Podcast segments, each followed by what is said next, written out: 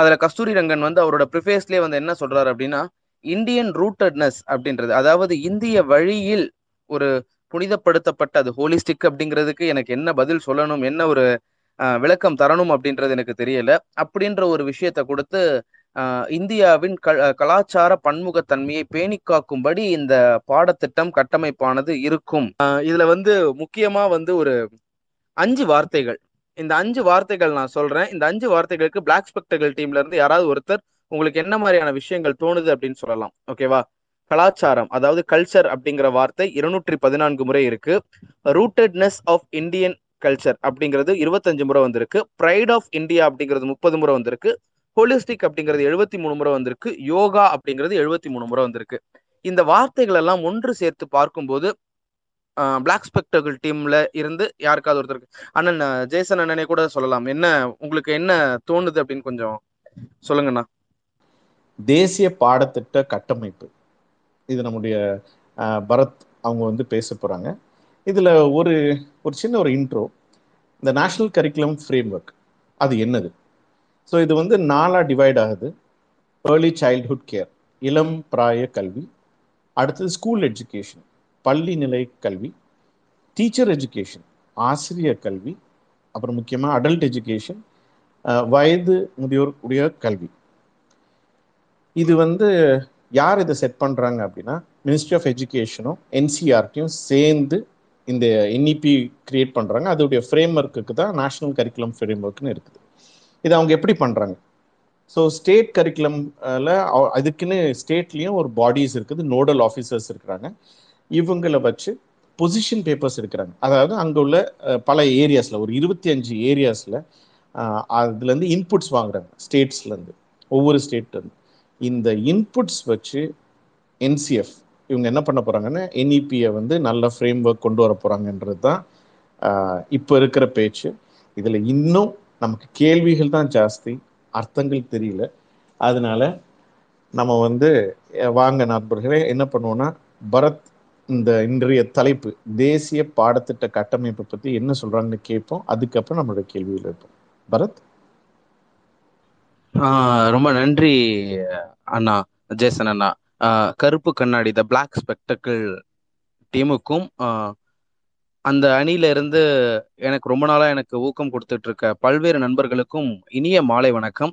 ஸ்பேஸ்ல பேசி ரொம்ப நாள் ஆச்சு. ஒரு ஆறு ஏழு மாசம் இருக்கும். ஆறு ஏழு மாசத்துக்கு ஒரு முறை தான் ஒரு ஸ்பேஸ் பேசணும் அப்படின்றதுலயே ஒரு தெளிவான ஒரு விஷயமா பார்த்துட்டு ஸ்பேஸும் போடுறதுல அப்படியே இருந்துட்டு இருக்கோம் ஆறு ஏழு மாசமா பேசாம இன்னைக்கு திடீர்னு இந்த விஷயத்த பத்தி பேசணுமா அப்படின்னு கேட்டீங்கன்னா நிச்சயமா பேசி ஆகணும். ஏன்னா new education policy or national education policy அப்படின்னு தேசிய கல்விக் கொள்கை ரெண்டாயிரத்தி இருபதுல வந்து அவங்க வந்து ஒரு கஸ்தூரி ரங்கன் அவர் தலைமையில வந்து அவர் வந்து முதல்ல வெளியிடுறாங்க.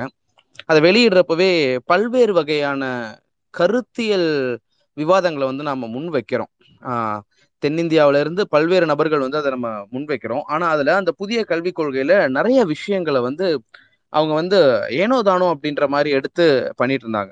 அதுல எதுவுமே நமக்கு சரிப்பட்டு வரல. அதுல பாத்தீங்க அப்படின்னா பள்ளி கல்வியா இருக்கட்டும் இல்ல கல்லூரி கல்வி உயர்நிலை கல்வியா இருக்கட்டும் ஆசிரியர்களுக்கு இல்லைனா அந்த பள்ளியில வேலை பார்க்குற ஆசிரியர்களுக்கு ஒரு பணி உயர்வு கொடுக்கறதா இருக்கட்டும் மாணவர்களுக்கு வழங்க போற சத்துணவா இருக்கட்டும் அது எல்லாத்துலயுமே வந்து தேசிய கல்விக் கொள்கை இரண்டாயிரத்தி இருபது வந்து மூக்க நுழைச்சிருந்ததுங்க.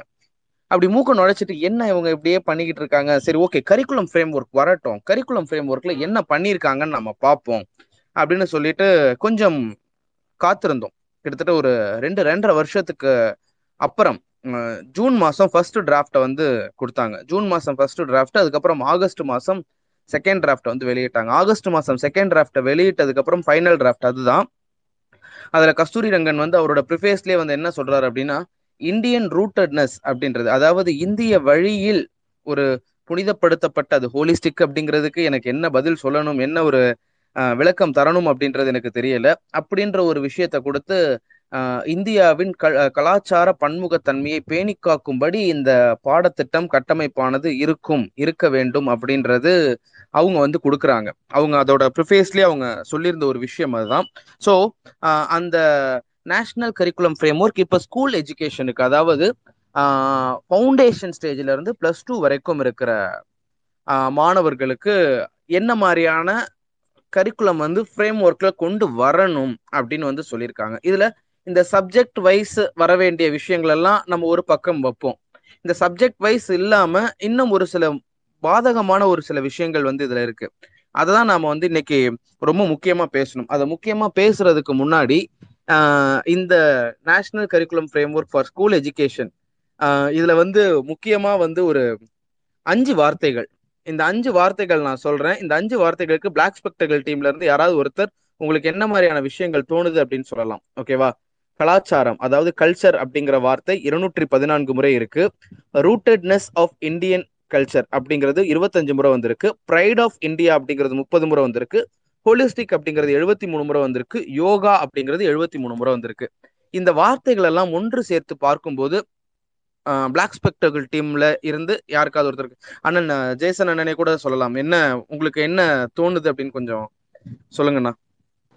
அந்த ஹோலிஸ்டிக் வார்த்தைக்கு மீனிங்கே அதே ஒரு ஒரு தியரட்டிக்கல் வார்த்தை தான். அதுக்குன்னு ஒரு தெளிவான ஒரு அர்த்தம் எங்கேயுமே கிடையாது. மற்றபடி யோகா அதெல்லாம் வந்து அவங்கவுங்களுடைய பர்சனல் மேட்டர் அது மேண்டேட் பண்ணவே முடியாது. இருக்கலாம் ஃபாலோ பண்ணால் தோணுனா பண்ணலாம் இல்லாட்டா முடியாது. அவ்வளோதான் ரொம்ப நன்றிங்கண்ணா. ஆக்சுவலாக ஹெல்த் அண்ட் வெல்னஸ்ல வந்து பார்த்தீங்க அப்படின்னா எல்லா கிரேட் லெவல்லையும் நீங்கள் யோகா அப்படிங்கிறத கம்பல்சரியாக கொடுக்கணும் அப்படிங்கிறத ஒரு முக்கியமான ஒரு விஷயமா. அதாவது ஃபிசிக்கல் எஜுகேஷன் அந்த கிளாஸஸ் வரப்போ wellbeing mental and health wellbeing அப்படின்னு சொல்லிட்டு ஒரு கரிக்குலம்ல வந்து ஒரு ஃப்ரேம் ஒர்க்ல ஒரு விஷயம் வந்து சொல்றாங்க. அந்த விஷயத்துல வந்து நாம முக்கியமா வைக்க வேண்டியது யோகா அப்படின்னு சொல்றாங்க. அந்த ஹோலிஸ்டிக் அப்படின்ற வார்த்தை வந்து பாத்தீங்க அப்படின்னா இதை வந்து புனிதப்படுத்துறதா அந்த மாதிரி நம்ம எடுத்தோம் அப்படின்னா அதுக்கு நிறைய மீனிங் அண்ணன் சொன்ன மாதிரி அது வந்து ஒரு தியரிட்டிக்கலா வந்து பாத்தீங்கன்னா இன்னும் அதுக்குள்ள நம்ம போறப்ப நிறைய விஷயங்கள் நம்ம அதுக்குள்ள பேசலாம் அப்படின்னு இருக்கப்போ அந்த வார்த்தைக்கு ஏன் மறுபடியும் மறுபடியும் முக்கியத்துவம்? அதுக்கடுத்து ரூட்டட்னஸ் ஆஃப் இந்தியன் கல்ச்சர் அப்படின்றது எதுக்காக? இந்திய கலாச்சாரத்தின் ஆணிவர் எதுக்காக? அப்படின்னு பாக்குறப்போ நான் டைரக்டா வந்துடுறேங்கண்ணா. ஒன்னு புள்ளி அஞ்சு புள்ளி நாலு அதாவது என்சிஎஃபோட ஒன்னு புள்ளி அஞ்சு புள்ளி நாலுல வந்து பாத்தீங்க அப்படின்னா the rootedness and pride of India அதுதான் அந்த முக்கியமான ஒரு தலைப்பே வந்து. அதுல வந்து பாத்தீங்க அப்படின்னா இந்திய துணைக்கண்டத்தின் பெருமைகளை இந்திய பள்ளிகளில் நம் நாட்டில் கடைபிடிக்கப்பட்டு வந்த பழைய முறைகளை பயன்படுத்தி மாணவர்களுக்கு கற்பிக்க வேண்டும் அப்படிங்கிறத முதோ விஷயமா சொல்றாங்க. அதாவது ஒன்று புள்ளி அஞ்சு புள்ளி நாலு இதுல. அதுல வந்து என்ன சொல்றாங்க அப்படின்னா குரு சிஷ்யன் பண்பாடு. அவங்க வந்து அதுல நான் வந்து குரு சிஷ்யன்னு சொல்றது வந்து ஒரு வடமொழி சொல்லுக்காக நான் சொல்றேன் அப்படின்றத மிகைப்படுத்தி சொல்றேன் அப்படின்னு நீங்க நினைக்க வேண்டாம். குரு சிஷ்யா கல்ச்சர் அப்படின்றது தான் அந்த என்சிஎஃப் ஃப்ரேம் ஒர்க்ல கொடுத்துருக்காங்க. சரிங்களா?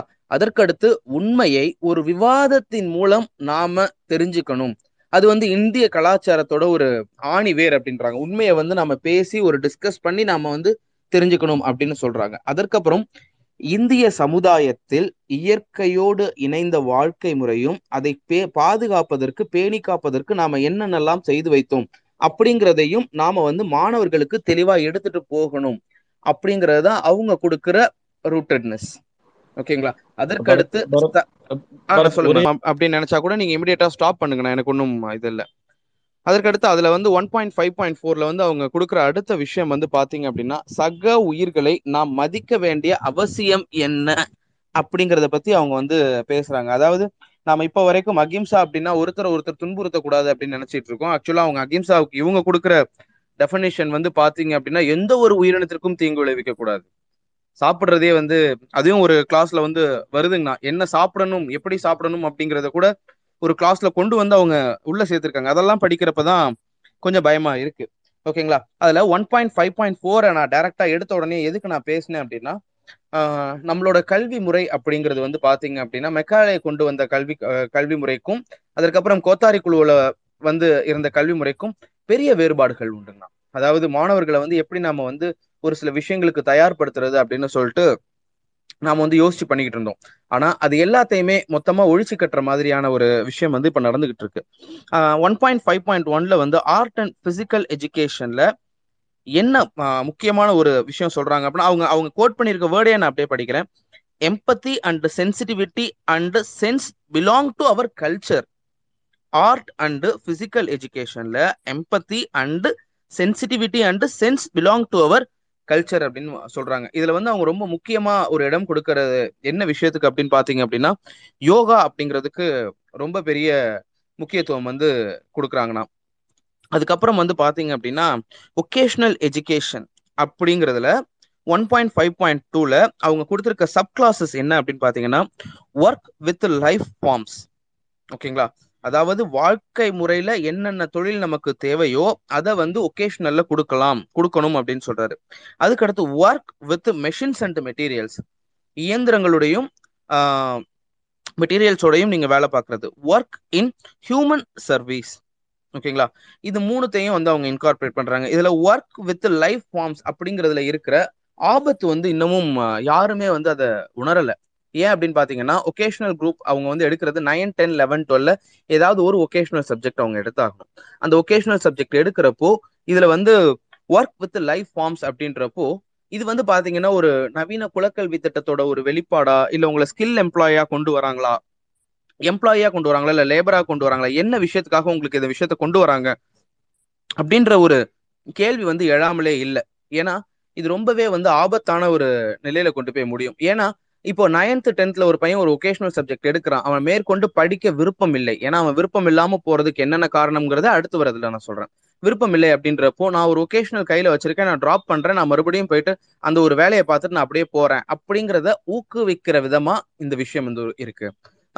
பொதுவா பாத்தீங்க அப்படின்னா தமிழக பாடநூல் பா பாடத்திட்டத்துல வந்து பாத்தீங்க அப்படின்னா மேத்தமேட்டிக்ஸோட EMR EDA electrical motor rewinding and electrical domestic அப்ளைன்சஸ்னு ரெண்டு கோர்ஸ் வந்து கொடுப்பாங்க. இது வந்து பாத்தீங்க அப்படின்னா பையன் அதுக்கு அடுத்து எலக்ட்ரிக்கல் இன்ஜினியரிங் இல்ல டிப்ளமோ இன் எலக்ட்ரிக்கல் இல்ல எலக்ட்ரானிக்ஸ் எடுக்கணும் அப்படிங்கிறதுக்காக கணக்கோட சேர்த்து இதை கொடுத்தாங்க. ஏன்னா பையன் வந்து இன்ஜினியரிங் போயிடணும் ட்ராப் அவுட் ஆயிடக்கூடாது அப்படின்றதுனால இந்த பாடத்தை வந்து கொடுத்தாங்க. இது தனியா ஒரு தொழிற்கல்வின்னு மட்டும் தனியா அவங்க கொடுக்கவே இல்லை. ஆனா இப்ப வந்திருக்கிற கரிக்குலம் ஃப்ரேம் ஒர்க்ல வந்து என்ன சொல்றாங்க அப்படின்னா நியூ எஜுகேஷன் பாலிசியில சொல்லியிருக்காங்க. அதனால நாங்க வந்து இதை இன்கார்பரேட் பண்றோம் அப்படின்னு சொல்றாங்க. அதுக்கடுத்து பத்து டு பன்னெண்டுக்கு தனியா ஏதாவது ஒரு தொழிற்பாடம் அவங்க வந்து எடுத்து படிக்கணும். அதுதான் இப்ப நம்ம சொல்லிட்டு இருந்தோம். அதுக்கடுத்து one point five point three environmental studies அப்படின்னு வந்து ஒரு கோர்ஸ் வந்து இன்க்ளூட் பண்றாங்க. அதாவது வந்து பாத்தீங்க அப்படின்னா இது grass roots grass root culture அப்படின்னு சொல்லிட்டு அவங்க வந்து இதுக்கு வந்து மென்ஷன் பண்றாங்க. ஆக்சுவலா தமிழ்நாடு அரசு வந்து பாத்தீங்க அப்படின்னா ரெண்டாயிரம் ஆயிரத்தி தொள்ளாயிரத்தி தொண்ணூத்தி ஒன்பது ரெண்டாயிரம்களே பள்ளிகள்ல சூழியல் கல்வி அப்படின்ற ஒரு விஷயத்த வந்து இன்கார்பரேட் பண்ணிட்டாங்க. அது வந்து ரெண்டாயிரத்தி ரெண்டு ரெண்டாயிரத்தி மூணுல ரொம்ப எமர்ஜ் ஆகி எல்லா ஸ்கூல்லையுமே வந்து அது ஒரு இன்டர்னல் சப்ஜெக்டா வந்து அவங்க பரீட்சை எழுதுவாங்க. பரீட்சை எழுதுவாங்க. அதற்கு பாடநூல் எல்லாமே வந்து வெளியிட்டு இருந்தாங்க அதை வந்து இப்போ கொடுக்குறாங்க. ஆனா அதுல உங்களோட சூழ்நிலையில இல்லாம அவங்க என்ன சொல்றாங்க அப்படின்னா tradition based on the life human life அப்படின்னு சொல்லிட்டு சொல்றாங்க. அதாவது இயற்கையோடு இணைந்த மனித வாழ்வு அது எப்படி இருந்தது அப்படிங்கிறத என்விரான்மெண்டல் ஸ்டடீஸ்ல கொடுத்துட்டு இருக்காங்க இது வந்து முன்னோர்கள் ஒன்றும் முட்டாள்கள் இல்லை அப்படிங்கிற ஒரு விஷயத்துக்குள்ள டைரக்டாவே நம்மள எடுத்துட்டு போகுது. அப்படிங்கிறது தான் உண்மை. ஏன்னா என்விரான்மெண்டல் ஸ்டடீஸ்ல நம்மளோட சூழியல் மண்டலம் எப்படி இருக்கு அதோட பாதிப்புகள் எப்படி இருக்கு அப்படின்றத நம்ம படிக்கணும். ஆனா இவங்க வந்து நேஷனல் கரிக்குலம் ஃப்ரேம் ஒர்க்ல என்ன சொல்றாங்க அப்படின்னா நம்மளுடைய முன்னோர்கள் இந்த ஃபீல்டை எப்படி கன்சர்வ் பண்ணாங்க அதற்கு என்னென்ன முறைகள் பின்பற்றினாங்க அப்படிங்கிறத இப்ப மரத்தை வெட்டக்கூடாதுங்கிறதுக்காக மரத்துல ஒரு துணியை கட்டி நாங்க வந்து சாமியா மாத்தி வச்சிருந்தோம். அது வந்து இனிமே வந்து ஒரு பாடமா வந்து அவங்க சொல்லி கொடுப்பாங்க. ஏன்னா அது வந்து நம்மளோட கல்ச்சர் நம்மளோட கலாச்சாரம்ல அது வந்து இருந்தது. இந்த பயோடைவர்சிட்டி அந்த கன்சர்வேட்டிவா வந்து நம்ம கொண்டு வரணும் அப்படிங்கிறதுக்காக நம்ம இதை பயன்படுத்தணும் அப்படின்ற ஒரு விஷயத்துக்காக இதை வந்து கொண்டு வந்துட்டு இருந்தாங்க அதற்கடுத்து ஒன்னு புள்ளி ஆறு புள்ளி ஒன்னு லாங்குவேஜ் எஜுகேஷன் இது வந்து பாத்தீங்கன்னா தமிழ்நாட்டில் வந்து பாத்தீங்கன்னா பன்னெண்டாம் வகுப்பு வரைக்கும் ஒரு மொழி பாடம் அதற்கடுத்து ஒரு ஆங்கில மொழி பாடம் இது ரெண்டுமே வந்து கம்பல்சரியா இருந்துகிட்டு இருக்கு இப்போ வரைக்கும் தமிழக பாடத்திட்டம் படி படிக்கிறவங்களுக்கு ஒரு அவங்க விருப்பப்படுற ஒரு மொழி. அதாவது அது தமிழா இருக்கலாம் அல்லது சமஸ்கிருதமா இருக்கலாம் பிரெஞ்சா இருக்கலாம் எதுவா வேணா இருக்கலாம். ஓகேங்களா? அந்த ஒரு மொழியோட அதுக்கடுத்து ஆங்கிலம் அப்படிங்கிற ஒரு விஷயத்த எடுத்துட்டு வந்துட்டு மீதி இருக்கிற பாடங்கள்லாம் அவங்க படிப்பாங்க. ஆனா இப்ப வந்து அவங்க கொடுத்துருக்கறதுல என்ன அப்படின்னா பத்தாம் வகுப்பு முறை மும்மொழி புலமை. பத்தாம் வகுப்பு அவன் முடிக்கிறப்போ he should be fluent in and proficient proficient in any three languages அப்படின்னு வந்து சொல்றாங்க. அந்த மூன்று மொழிகள்ல பாத்தீங்க அப்படின்னா இந்திய மொழிகள் இரண்டு கண்டிப்பா இருக்கணும் ஒரு அந்நிய மொழி அப்படின்னு சொல்லிட்டு. இதற்கு முன்னாடி வந்து பாத்தீங்க அப்படின்னா என்சிஆர்டி அவங்களோட க கட்டமைப்பு நடுவண் அரசு பாடத்திட்டம் ஒன்றிய அரசு பாடத்திட்டம் படி பாத்தீங்க அப்படின்னா எட்டாம் வகுப்பு வரை வந்து பாத்தீங்கன்னா மும்மொழி கொள்கை வந்து உண்டு.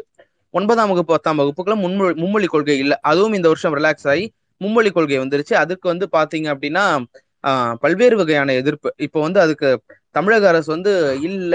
நீங்க வந்து நடுவண் அரசு பாடத்திட்டம் இங்க வந்து ஒன்றிய அரசு பாடத்திட்டம் இருக்கு அப்படின்னா இங்க வந்து கண்டிப்பா தமிழ் ஒரு பாடமா படிச்சே ஆகணும் கட்டாயமா படிச்சே ஆகணும் அப்படிங்கிற ஒரு அரசு உத்தரவு போட்டதுனால இப்ப இருக்கிற பள்ளிகள் எல்லாமே தமிழ் அப்படிங்கிற ஒரு பாடத்தை உள்ள கொண்டு வந்துட்டாங்க. இப்போ சிபிஎஸ்சி ஸ்கூல்ல படிக்கிற நைன்த் பசங்க டென்த் பசங்களுக்கு வந்து பாத்தீங்கன்னா டென்த் பசங்களுக்கு இல்ல நைன்த் பசங்களுக்கு இந்த வருஷத்துல இருந்து.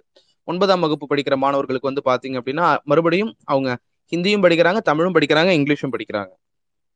இங்க இந்த இடத்துல இருக்கிறவங்க. ஆனா இத வந்து எல்லாருக்கும் நீங்க கொண்டு வந்து கொடுக்கணும் அப்படின்னு வந்து சொல்றாங்க. அதற்கடுத்து பிளஸ் டூ வரப்ப பாத்தீங்க அப்படின்னா இரண்டு மொழிகள் படிக்கலாம். ஒன்னு வந்து பாத்தீங்கன்னா இந்திய மொழி இந்திய மொழி. அதாவது அவங்க it could be an R one regional language one or any regional language two இதுல ஆர் ஒன் ஆர் டூ இனிமே எப்பெல்லாம் சொல்றோமோ அது வந்து ஆர் ஒன் அப்படிங்கிறது regional language one R two அப்படிங்கிறது ரீஜனல் லாங்குவேஜ் டூ அப்படின்னு எடுத்துக்கலாம். ஓகேங்களா?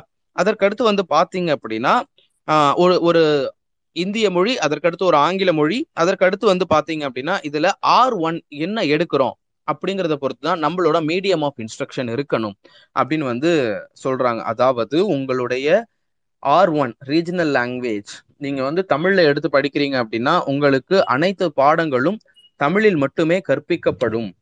அப்படின்ற ஒரு விஷயத்த வந்து உள்ள கொண்டு வந்து கொடுக்குறாங்க. இது எந்த அளவுக்கு ஃபீசிபிளா இருக்கும்? போட்டி நிறைந்த ஒரு உலகம் அப்படின்னு எடுத்துக்கிறதா?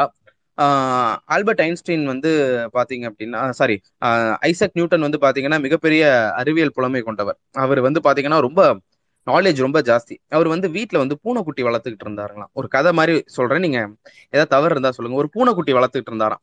அந்த பூனைக்குட்டி வளர்த்துட்டு இருந்தப்போ அந்த பூனைக்குட்டி வந்து என்ன பண்ணுச்சான் பூனை வந்து குட்டி போட்டுச்சான் ஆஹ் அந்த பூனை உள்ள போயிட்டு வெளில வர்றதுக்கு வீட்டுல கதவுல வந்து ஒரு ஓட்டை போட்டிருப்பார். அவர் வீட்டுல வந்து பாத்தீங்கன்னா ஒரு வேலைக்காரர் ஒருத்தர் இருந்தார். அந்த பூனை வந்து வெளில போயிட்டு உள்ள வர்றதுக்காக ஒரு ஓட்டை ஒன்று போட்டிருந்தார். இந்த பூனை வந்து குட்டி போட்டுச்சான் இவர் வந்து ஆஹ் வேலையாள கூப்பிட்டாராம். கூப்பிட்டுட்டு ஆஹ் கதவுல பக்கத்துல இன்னும் ஒரு சின்ன ஒரு ஓட்டை போடுப்பா அப்படின்னு சொல்லி சொன்னார்.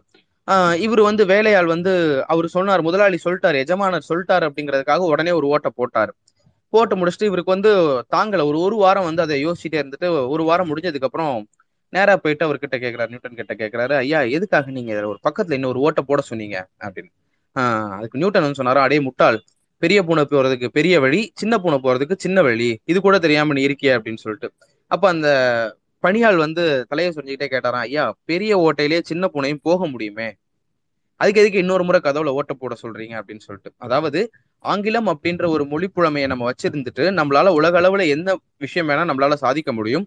அது கிடையாது. இனிமே உங்களுக்கு அந்த விஷயம் வேண்டாம். உங்களோட லாங்குவேஜை வந்து உங்களுடைய தமிழ் வழியில படிக்கிறதுக்கு அகைன்ஸ்ட் ஆனவன் நான் கிடையாது. அதுலயும் நம்ம ஆங்கிலம் படிக்கிறோம். இது வந்து தமிழ் வழி கல்வியா? இல்ல தமிழ் வழியில் மட்டும் கல்வியா? இல்ல ரீஜனல் லாங்குவேஜில் மட்டும் கல்வியா?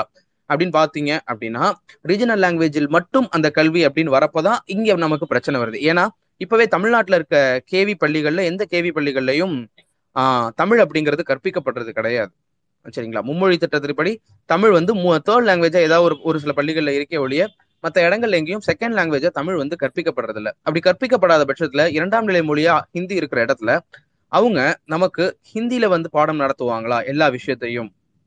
அப்படின்ற ஒரு யோசனை வந்து நமக்கு வராம இல்லை. ஏன்னா கேவியில பாத்தீங்க அப்படின்னா நடுவண் அரசுல பணியில இருக்கிற ஒன்றிய அரசுல பணியில இருக்கிறவங்களுக்கு பாதுகாப்பு படையில பணியில இருக்கிறவங்க அவங்க குழந்தைகளோட சேர்த்து நம்மளுடைய பொதுமக்கள் அந்தந்த ரீஜன்ல இருக்கிற மாணவர்களும் படிக்கணும். இப்ப அவங்களுக்கு எல்லாருக்குமே ஹிந்தியில பாடம் கற்பிச்சாங்க அப்படின்னா அதனுடைய நிலை என்ன? அப்படிங்கிற ஒரு விஷயம் வந்து புரியாம நமக்கு போயிடுதுங்க. அதுக்கு அடுத்து வந்து பாத்தீங்க அப்படின்னா ஒன்னு புள்ளி ஆறு புள்ளி ரெண்டுல கணக்கு. இந்த கணக்கை பத்தியே வந்து அவங்க சொல்றாங்க. அதாவது ஃபவுண்டேஷன் லெவல் ப்ரொப்ரேட்டரி லெவல் இந்த ரெண்டு லெவலுமே வந்து பாத்தீங்கன்னா அடிப்படை கணிதத்துக்கு ரொம்பவே முக்கியமான ஒரு விஷயம்.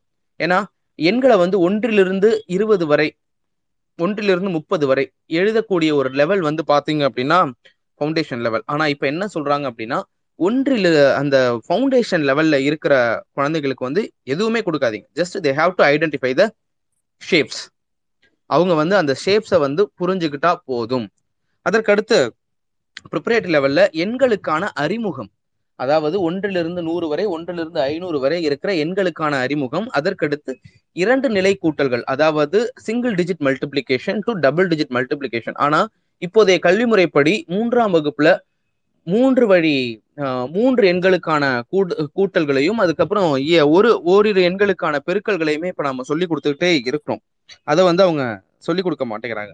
அதுக்கடுத்து ஒன்னு புள்ளி ஆறு புள்ளி நாலு. ஒன்னு புள்ளி ஆறு புள்ளி மூணை நான் பர்பஸா அவாய்ட் பண்ணியிருக்கேன். ஒன்று புள்ளி ஆறு புள்ளி நாலு. சமூக அறிவியல். இதுல வந்து பாத்தீங்க அப்படின்னா பன் மாணவன் வந்து சமூக அறிவியலை எப்படி படிக்கணும்? ஸ்டேஜ் வைஸா ஒவ்வொன்றுத்துக்கும் பிரிச்சிருக்காங்க. அந்த ஸ்டேஜ் வைஸா பிரிச்சதுக்கு ஓவராலா அவங்க என்ன சொல்லியிருக்காங்க ஹவு தயர் சொசைட்டி திங்க் அவர்களுடைய சமூகம் எப்படி யோசித்தது? ஹவு தயர் சொசைட்டி லிவ் இது ரெண்டாவது விஷயம். அவர்களுடைய சமூகம் எப்படி வாழ்ந்தது?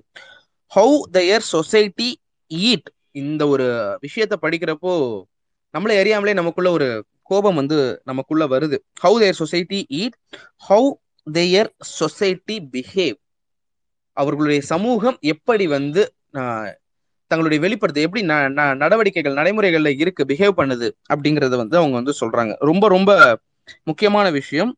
இது முழுக்க முழுக்க இந்திய பண்பாட்டின் வெளிப்படையாக இது இருக்க வேண்டும். வெளிப்பாடாக இது இருக்க வேண்டும். அப்படின்ற ஒரு விஷயத்த வந்து அவங்க சொல்றாங்க. ஓகே இதுல ஹவு தேர் சொசைட்டி திங்க் ஒரு சமூகம் ஒரு குறிப்பிட்ட சமூகம் எந்த- எந்த மாதிரியான யோசிக்கும் ஒரு யோசனை அப்படிங்கிறது தனிநபர் சம்பந்தப்பட்டது. அவன் நல்லபடியாகவும் யோசிக்கலாம் மாற்ற ஒரு வேற மாதிரியும் யோசிக்கலாம். ஆனா எப்படி சாப்பிடுது அந்த சமூகம் அப்படிங்கறத வந்து உள்ள இன்கார்பரேட் பண்றது முற்றிலும் தவறான ஒரு கொள்கையா நான் வந்து பாக்குறேன். அதற்கடுத்து ஒன்னு புள்ளி எட்டு இதெல்லாமே வந்து பிராட் ஏரியால வந்து வர முக்கியமான ஒரு விஷயம். ப்ராட் ஏரியால வர முக்கியமான விஷயம் ஒன்னு புள்ளி எட்டுல supporting ecosystem for the teachers அப்படின்னு சொல்லிட்டு டீச்சர்ஸ் அண்ட் ஸ்கூல் மேனேஜ்மெண்ட் அப்படின்னு சொல்லிட்டு ஒரு விஷயம் சொல்றாங்க. ஐயா இதை வந்து இவங்க ரெண்டாயிரத்தி இருபத்தி மூணுல சொல்றாங்க. ஆக்சுவலா வந்து பாத்தீங்கன்னா ஆயிரத்தி தொள்ளாயிரத்தி தொண்ணூத்தி ஆறு தொண்ணூத்தி ஆறு. யோசிச்சுக்கோங்க நம்ம எவ்வளவு தூரம் நம்ம முன்னோக்கி இருக்கோம் அப்படின்னு சொல்லிட்டு. ஒன்னு புள்ளி எட்டு புள்ளி ஒண்ணுல capacity building for teachers and enabling the higher modules அப்படின்னு சொல்லிட்டு ஒரு விஷயம் வந்து கொடுக்குறாங்க. இது வேற ஒன்றும் இல்லை. அந்த டைம் பீரியட்ல இருந்து உங்களுக்கு தெரிஞ்சிருக்கும் டிபிஇபி அப்படின்னு சொல்லிட்டு ஒரு ஸ்கீம் ஒன்று இருந்தது. ஓகேங்களா தமிழ்நாட்டில் வந்து டிபிஇபி ஸ்கீம்னு ஒரு ஸ்கீம் ஒன்று இருந்தது. அந்த ஸ்கீம் படி பார்த்தீங்க அப்படின்னா ஆசிரியர்களுக்கு கிட்டத்தட்ட வந்து பார்த்தீங்கன்னா வருடத்திற்கு எட்டு ட்ரைனிங் வந்து நடக்கும். அந்த எட்டு ட்ரைனிங் எப்படி நடக்கும் அப்படின்னா ஒவ்வொரு டீச்சர்ஸையும் ஒரு ஒரு குழுவா பிரிச்சு அவங்கள வேற ஒரு பள்ளிக்கு அனுப்பி அங்க இருக்கிற மாணவர்களை உட்கார வச்சு அவங்க இப்போதைக்கு என்ன புதுசு புதுசா இம்ப்ளிமெண்ட் பண்ண போறாங்களோ அந்த ஒரு விஷயத்த வந்து கொண்டு வரது எனக்கு இன்னும் நல்லா ஞாபகம் இருக்கு. ஓகேங்களா? அப்போ வந்து ஒரு பாட்டு அப்போ எங்களுக்கு சமூக அறிவியல்ல ஓட்டுரிமை பத்தி ஒரு பாட்டு ஒன்று உண்டு ஒரு பாடம் ஒன்று உண்டு. அந்த பாடத்துக்கு வந்து எங்களுக்கு வந்து ராசு ஐயா அப்படின்னு சொல்லிட்டு ஒருத்தர் சமூக அறிவியல் ஆசிரியர் ஒன்னாம் வகுப்புல இருந்து அஞ்சாம் வகுப்பு எடுக்கிறவர் அவர் வந்து பாட்டு ஒன்று பா பாடினாரு. ஒத்த ரூபா தாரேன் உருப்படி அரிசியும் தாரேன் ஓட்டு போடுங்க அண்ணன் ஓட்டப்பான ஓட்டப்பானை சின்னத்துல அப்படின்னு சொல்லிட்டு ஒரு பாட்டு ஒன்று வரும். அப்போ அதுக்கு பதிலுக்கு வந்து அடுத்து ஆப்போசிட்ல இருக்கவங்க திரும்ப பாடுவாங்க. ஒத்த ரூபாயும் வேணாம் உன் உருப்படி அரிசியும் வேணாம் ஓட்டு போடுவோம் அண்ணன் தேசத்தோட ஒற்றுமை காக்கும் சின்னத்துல. அதாவது எப்போ நான் சொல்றது வந்து தொண்ணூத்தி ஆறு தொண்ணூத்தி ஏழு காலகட்டத்துல அப்பவே ஆசிரியர்களுக்கு இந்த ட்ரைனிங் வந்து வச்சிருக்காங்க. இந்த பாடல் வரிகள் வந்து தேசத்தோட ஒற்றுமை இதோட பிரதிபலிப்பு எப்படி இருக்கும்? ஓட்டுக்கு பணம் வாங்கலாமா வாங்க வேண்டாமா? அது மாதிரி ஒரு வரிசையாவே அது போகும். ஏன்னா அதுக்கு அடுத்து அதுல சாதி சமயம் இனம் மொழி வரும். ஒவ்வொன்றுமே வேண்டாம் வேண்டாம் ஆப்போஸ் பண்ற மாதிரி தமிழ்ல ஒரு பாட்டு எழுதி சமூக அறிவியல் படிச்ச மாணவர்களுக்கு வந்து அதை வந்து சொல்லி கொடுத்துட்டு இருந்தாங்க. இது தமிழக தமிழகம் வந்து இதுக்கான முன்னோடி. அதற்கு அடுத்து வந்த இதுல வந்து பாத்தீங்க அப்படின்னா டிஆர்பி ரெக்ரூட்மெண்ட் வரப்போ டிஆர்பியில வந்து நார்மல் பிடி பிஜிடி மட்டும் எடுத்துட்டு இருக்கிறப்போ பிஆர்டி அப்படின்னு ஒரு கேடர் வந்து இன்க்ளூட் இன்க்ளூட் பண்றாங்க. அந்த பிஆர்டி கேடர் என்ன அப்படின்னா பிளாக் ரிசோர்ஸ் ட்ரைனிங் ஒவ்வொரு வட்டாரத்துக்கும் அவங்க மா ஆசிரியர்களுக்கு பயிற்றுனர்கள் அப்படின்னு சொல்லுவாங்க. பிளாக் ரிசோர்ஸ் ட்ரைனிங் அவங்க தான் வந்து ட்ரெயின் பண்ணுவாங்க அங்க இருக்க டீச்சர்ஸை இப்போ கலைஞர் ஆட்சி காலத்துல வந்து அதுக்கு வந்து ஒரு இதுவே பண்ணாங்க. ஒவ்வொரு வட்டாரத்துக்கும் ஒரு வட்டார வள மையம் அப்படின்ற ஒரு ஒரு விஷயம் கன்ஸ்ட்ரக்ட் பண்ணணும். அதுல வந்து பிளாக் ரிசோர்ஸ் ட்ரைனிங் ட்ரைனிங் எல்லாம் அதுல தான் நடக்கணும் அப்படின்னு சொல்லிட்டு இப்பவும் வந்து பாத்தீங்கன்னா சில மாவட்ட தலைநகரங்கள்ல பிஆர்டி ட்ரைனிங்க்குன்னே தனியா பில்டிங் எல்லாம் உண்டு. அந்த பில்டிங்ல தான் வந்து அந்த ட்ரைனிங் எல்லாமே நடக்கும். இது நம்ம பள்ளி கல்வித்துறையோட ஒரு சிறப்பு அம்சம். அதாவது ரெண்டாயிரத்தி இருபத்தி மூணுல சொல்றது ஆயிரத்தி தொள்ளாயிரத்தி தொண்ணூத்தி ஆறுல நம்ம பண்ணிட்டோம். கிட்டத்தட்ட பதினஞ்சு இருபது வருஷம் நம்ம அஹெடா இருக்கோம் அப்படிங்கிறத சொல்றதுக்காக இந்த விஷயம் வந்து நான் சொல்றேன். அதுக்கடுத்து national education policy four point ஃபோர்ல வந்து என்ன சொல்றாங்க அப்படின்னா vision of the policy holistic and well rounded individuals equipped with twenty first century skills moral and democratic value of the Indian society and cultural participation இதுதான் vision of the policy NEP twenty டுவெண்ட்டியோட vision வந்து இதுதான். Holistic and well rounded individual அந்த holistic அப்படின்னு வரப்போ twenty first century skills எல்லாத்தையுமே upgrade பண்றது ஹோலிஸ்டிக்னு சொல்றாங்களா? இல்ல ஒரு மாரல் வேல்யூஸோட நடக்கிறது ஹோலிஸ்டிக்னு சொல்றாங்களா? அந்த ஆரம்பத்துல அதுக்கு தான் சொன்னேன் இந்த ஹோலிஸ்டிக் அப்படிங்கிற வார்த்தைக்கு நிறைய அர்த்தங்கள் இருக்கு. அப்படின்னு. ஆனா அதுக்கடுத்து moral and democratic values and cultural participation இதுல மாணவர்களுக்கு வந்து இந்த கல்ச்சுரல் பார்ட்டிசிபேஷன் அப்படிங்கிறது நம்ம கல்ச்சுரல் அப்படிங்கிறது உடனே நடனம் இசை அந்த மாதிரியான ஒரு விஷயம் எடுக்க எடுத்துக்க வேண்டாம். உங்களுடைய சமூகம் சார்ந்த கலாச்சாரம் எப்படி இருக்கோ அதுல நீங்க வெல்பீயிங்ல பார்ட்டிசிபேட் பண்ணணும் அப்படின்றது சொல்லணும். அதுக்கடுத்து ரொம்பவே யோசிக்க வச்ச ஒரு விஷயம் ஒன்னு புள்ளி மூணு புள்ளி நாலு ஒன்னு அது என்ன இழவு கருமாந்திரம்னே எனக்கு தெரியல. ரெக்கார்டிங்ல இருக்கிறதுனால நான் கொஞ்சம் மரியாதையா பேசணும் அப்படின்னு நான் வந்து எடுத்துக்கிறேன். என்னன்னா பிராமணாஸ் அப்படின்ற ஒரு வார்த்தையை வந்து கொண்டு வராங்க இவங்க. நியூ இது கரிக்குலம் ஃப்ரேம் ஒர்க்ல எப்படி இந்த மாதிரி ஒரு விஷயத்த வந்து அவங்க அலோவ் பண்ணாங்கன்னு எனக்கு புரியல. பிராமணாஸ் அப்படின்ற ஒரு இதை கொண்டு வந்துட்டு இதுதான் வந்து அவர் வைப்ரண்ட் ட்ரெடிஷன் அப்படின்னு சொல்றாங்க. அந்த பிராமணாஸ் அப்படிங்கிறது தான் நம்மளுடைய பண்பாடு அப்படின்னு சொல்றாங்க. அதுல வந்து வைப்ரண்ட் ட்ரெடிஷன் எபிஸ்டமாலஜி எபிஸ்டமாலஜி சில்வியக்கா வந்து ஏதோ மெடிக்கல் டேர்ம்லாம் திடீர்னு சொல்றான் அப்படின்னு சொல்லிட்டு இது பண்ணாதீங்க. எபிஸ்டமாலஜி அப்படின்னா என்ன அப்படின்னா நம்மளுடைய நம்பிக்கையை ஒரு ஒப்பீனியனா நம்ம சொல்லி அதை வந்து ஒரு ஆப்ஷனா எடுத்துட்டு போறது. நம்மளுடைய நம்பிக்கை கொண்டு போயிட்டு அதை வந்து எக்ஸ்பிளைன் பண்றது அப்படின்றது தான் வைப்ரண்ட் ட்ரெடிஷன் ஆஃப் எபிஸ்டமாலஜி அப்படின்னு சொல்லிட்டு ப்ராமனாஸ் அப்படின்ற ஒரு விஷயத்த கொடுக்குறாங்க. இந்த ப்ராமனாஸ்ல வந்து பாத்தீங்கன்னா சப் கிளாஸ் எடுத்து கொண்டு வராங்க. அந்த சப் கிளாஸ் வந்து பாத்தீங்க அப்படின்னா அமிமனா உப்பமனா அத்ராபதி அனுப்பலாபதி நாயசூத்ரா என்னது வ- விஸ் எஸ்இகே யூஆர்ஏ டிஆர்ஏ என்ன சூத்திரானே தெரில அது என்னன்னு தெரில ஸோ இந்த மாதிரி ஒரு விஷயம் கொண்டு வராங்க. இதுல வந்து அனுமானா அப்படிங்கிறது வந்து பாத்தீங்க அப்படின்னா ஒரு பையன் வந்து அப்சர்வேஷன் மூலமா கத்துக்கிற ஒரு விஷயமா. அதற்கு வந்து அவங்க கொடுத்துருக்கிற பேரு. அதுக்கடுத்து உபமானா ஆஹ், அப்படின்னா அவனுடைய சூழல் எப்படி இருக்கு? அதை வந்து அவன் யோசிச்சு படிக்கணுமா? அதுக்கடுத்து அனுப்பட்டலா படி அப்படின்னா என்ன என்ன கருமம்னு எனக்கு தெரியல. அதுக்கடுத்து நியாய சூத்ரா அப்படின்ற ஒரு விஷயம் கொண்டு வராங்க. இந்த நியாய சூத்ரா கொண்டு வர விஷயம் வந்து பாத்தீங்க அப்படின்னா அதுக்கு அவங்க கொடுத்துருக்க எக்ஸாம்பிள் அதாவது ஏதாவது ஒரு விஷயம் கொம்போட இருந்தது அப்படின்னா அதை நம்ம முதல்ல மாட்டுக்கோட ஒப்பிடணும். அது மாடா என்னன்னு நம்ம கண்டுபிடிச்சுக்கணும் அப்படின்னு.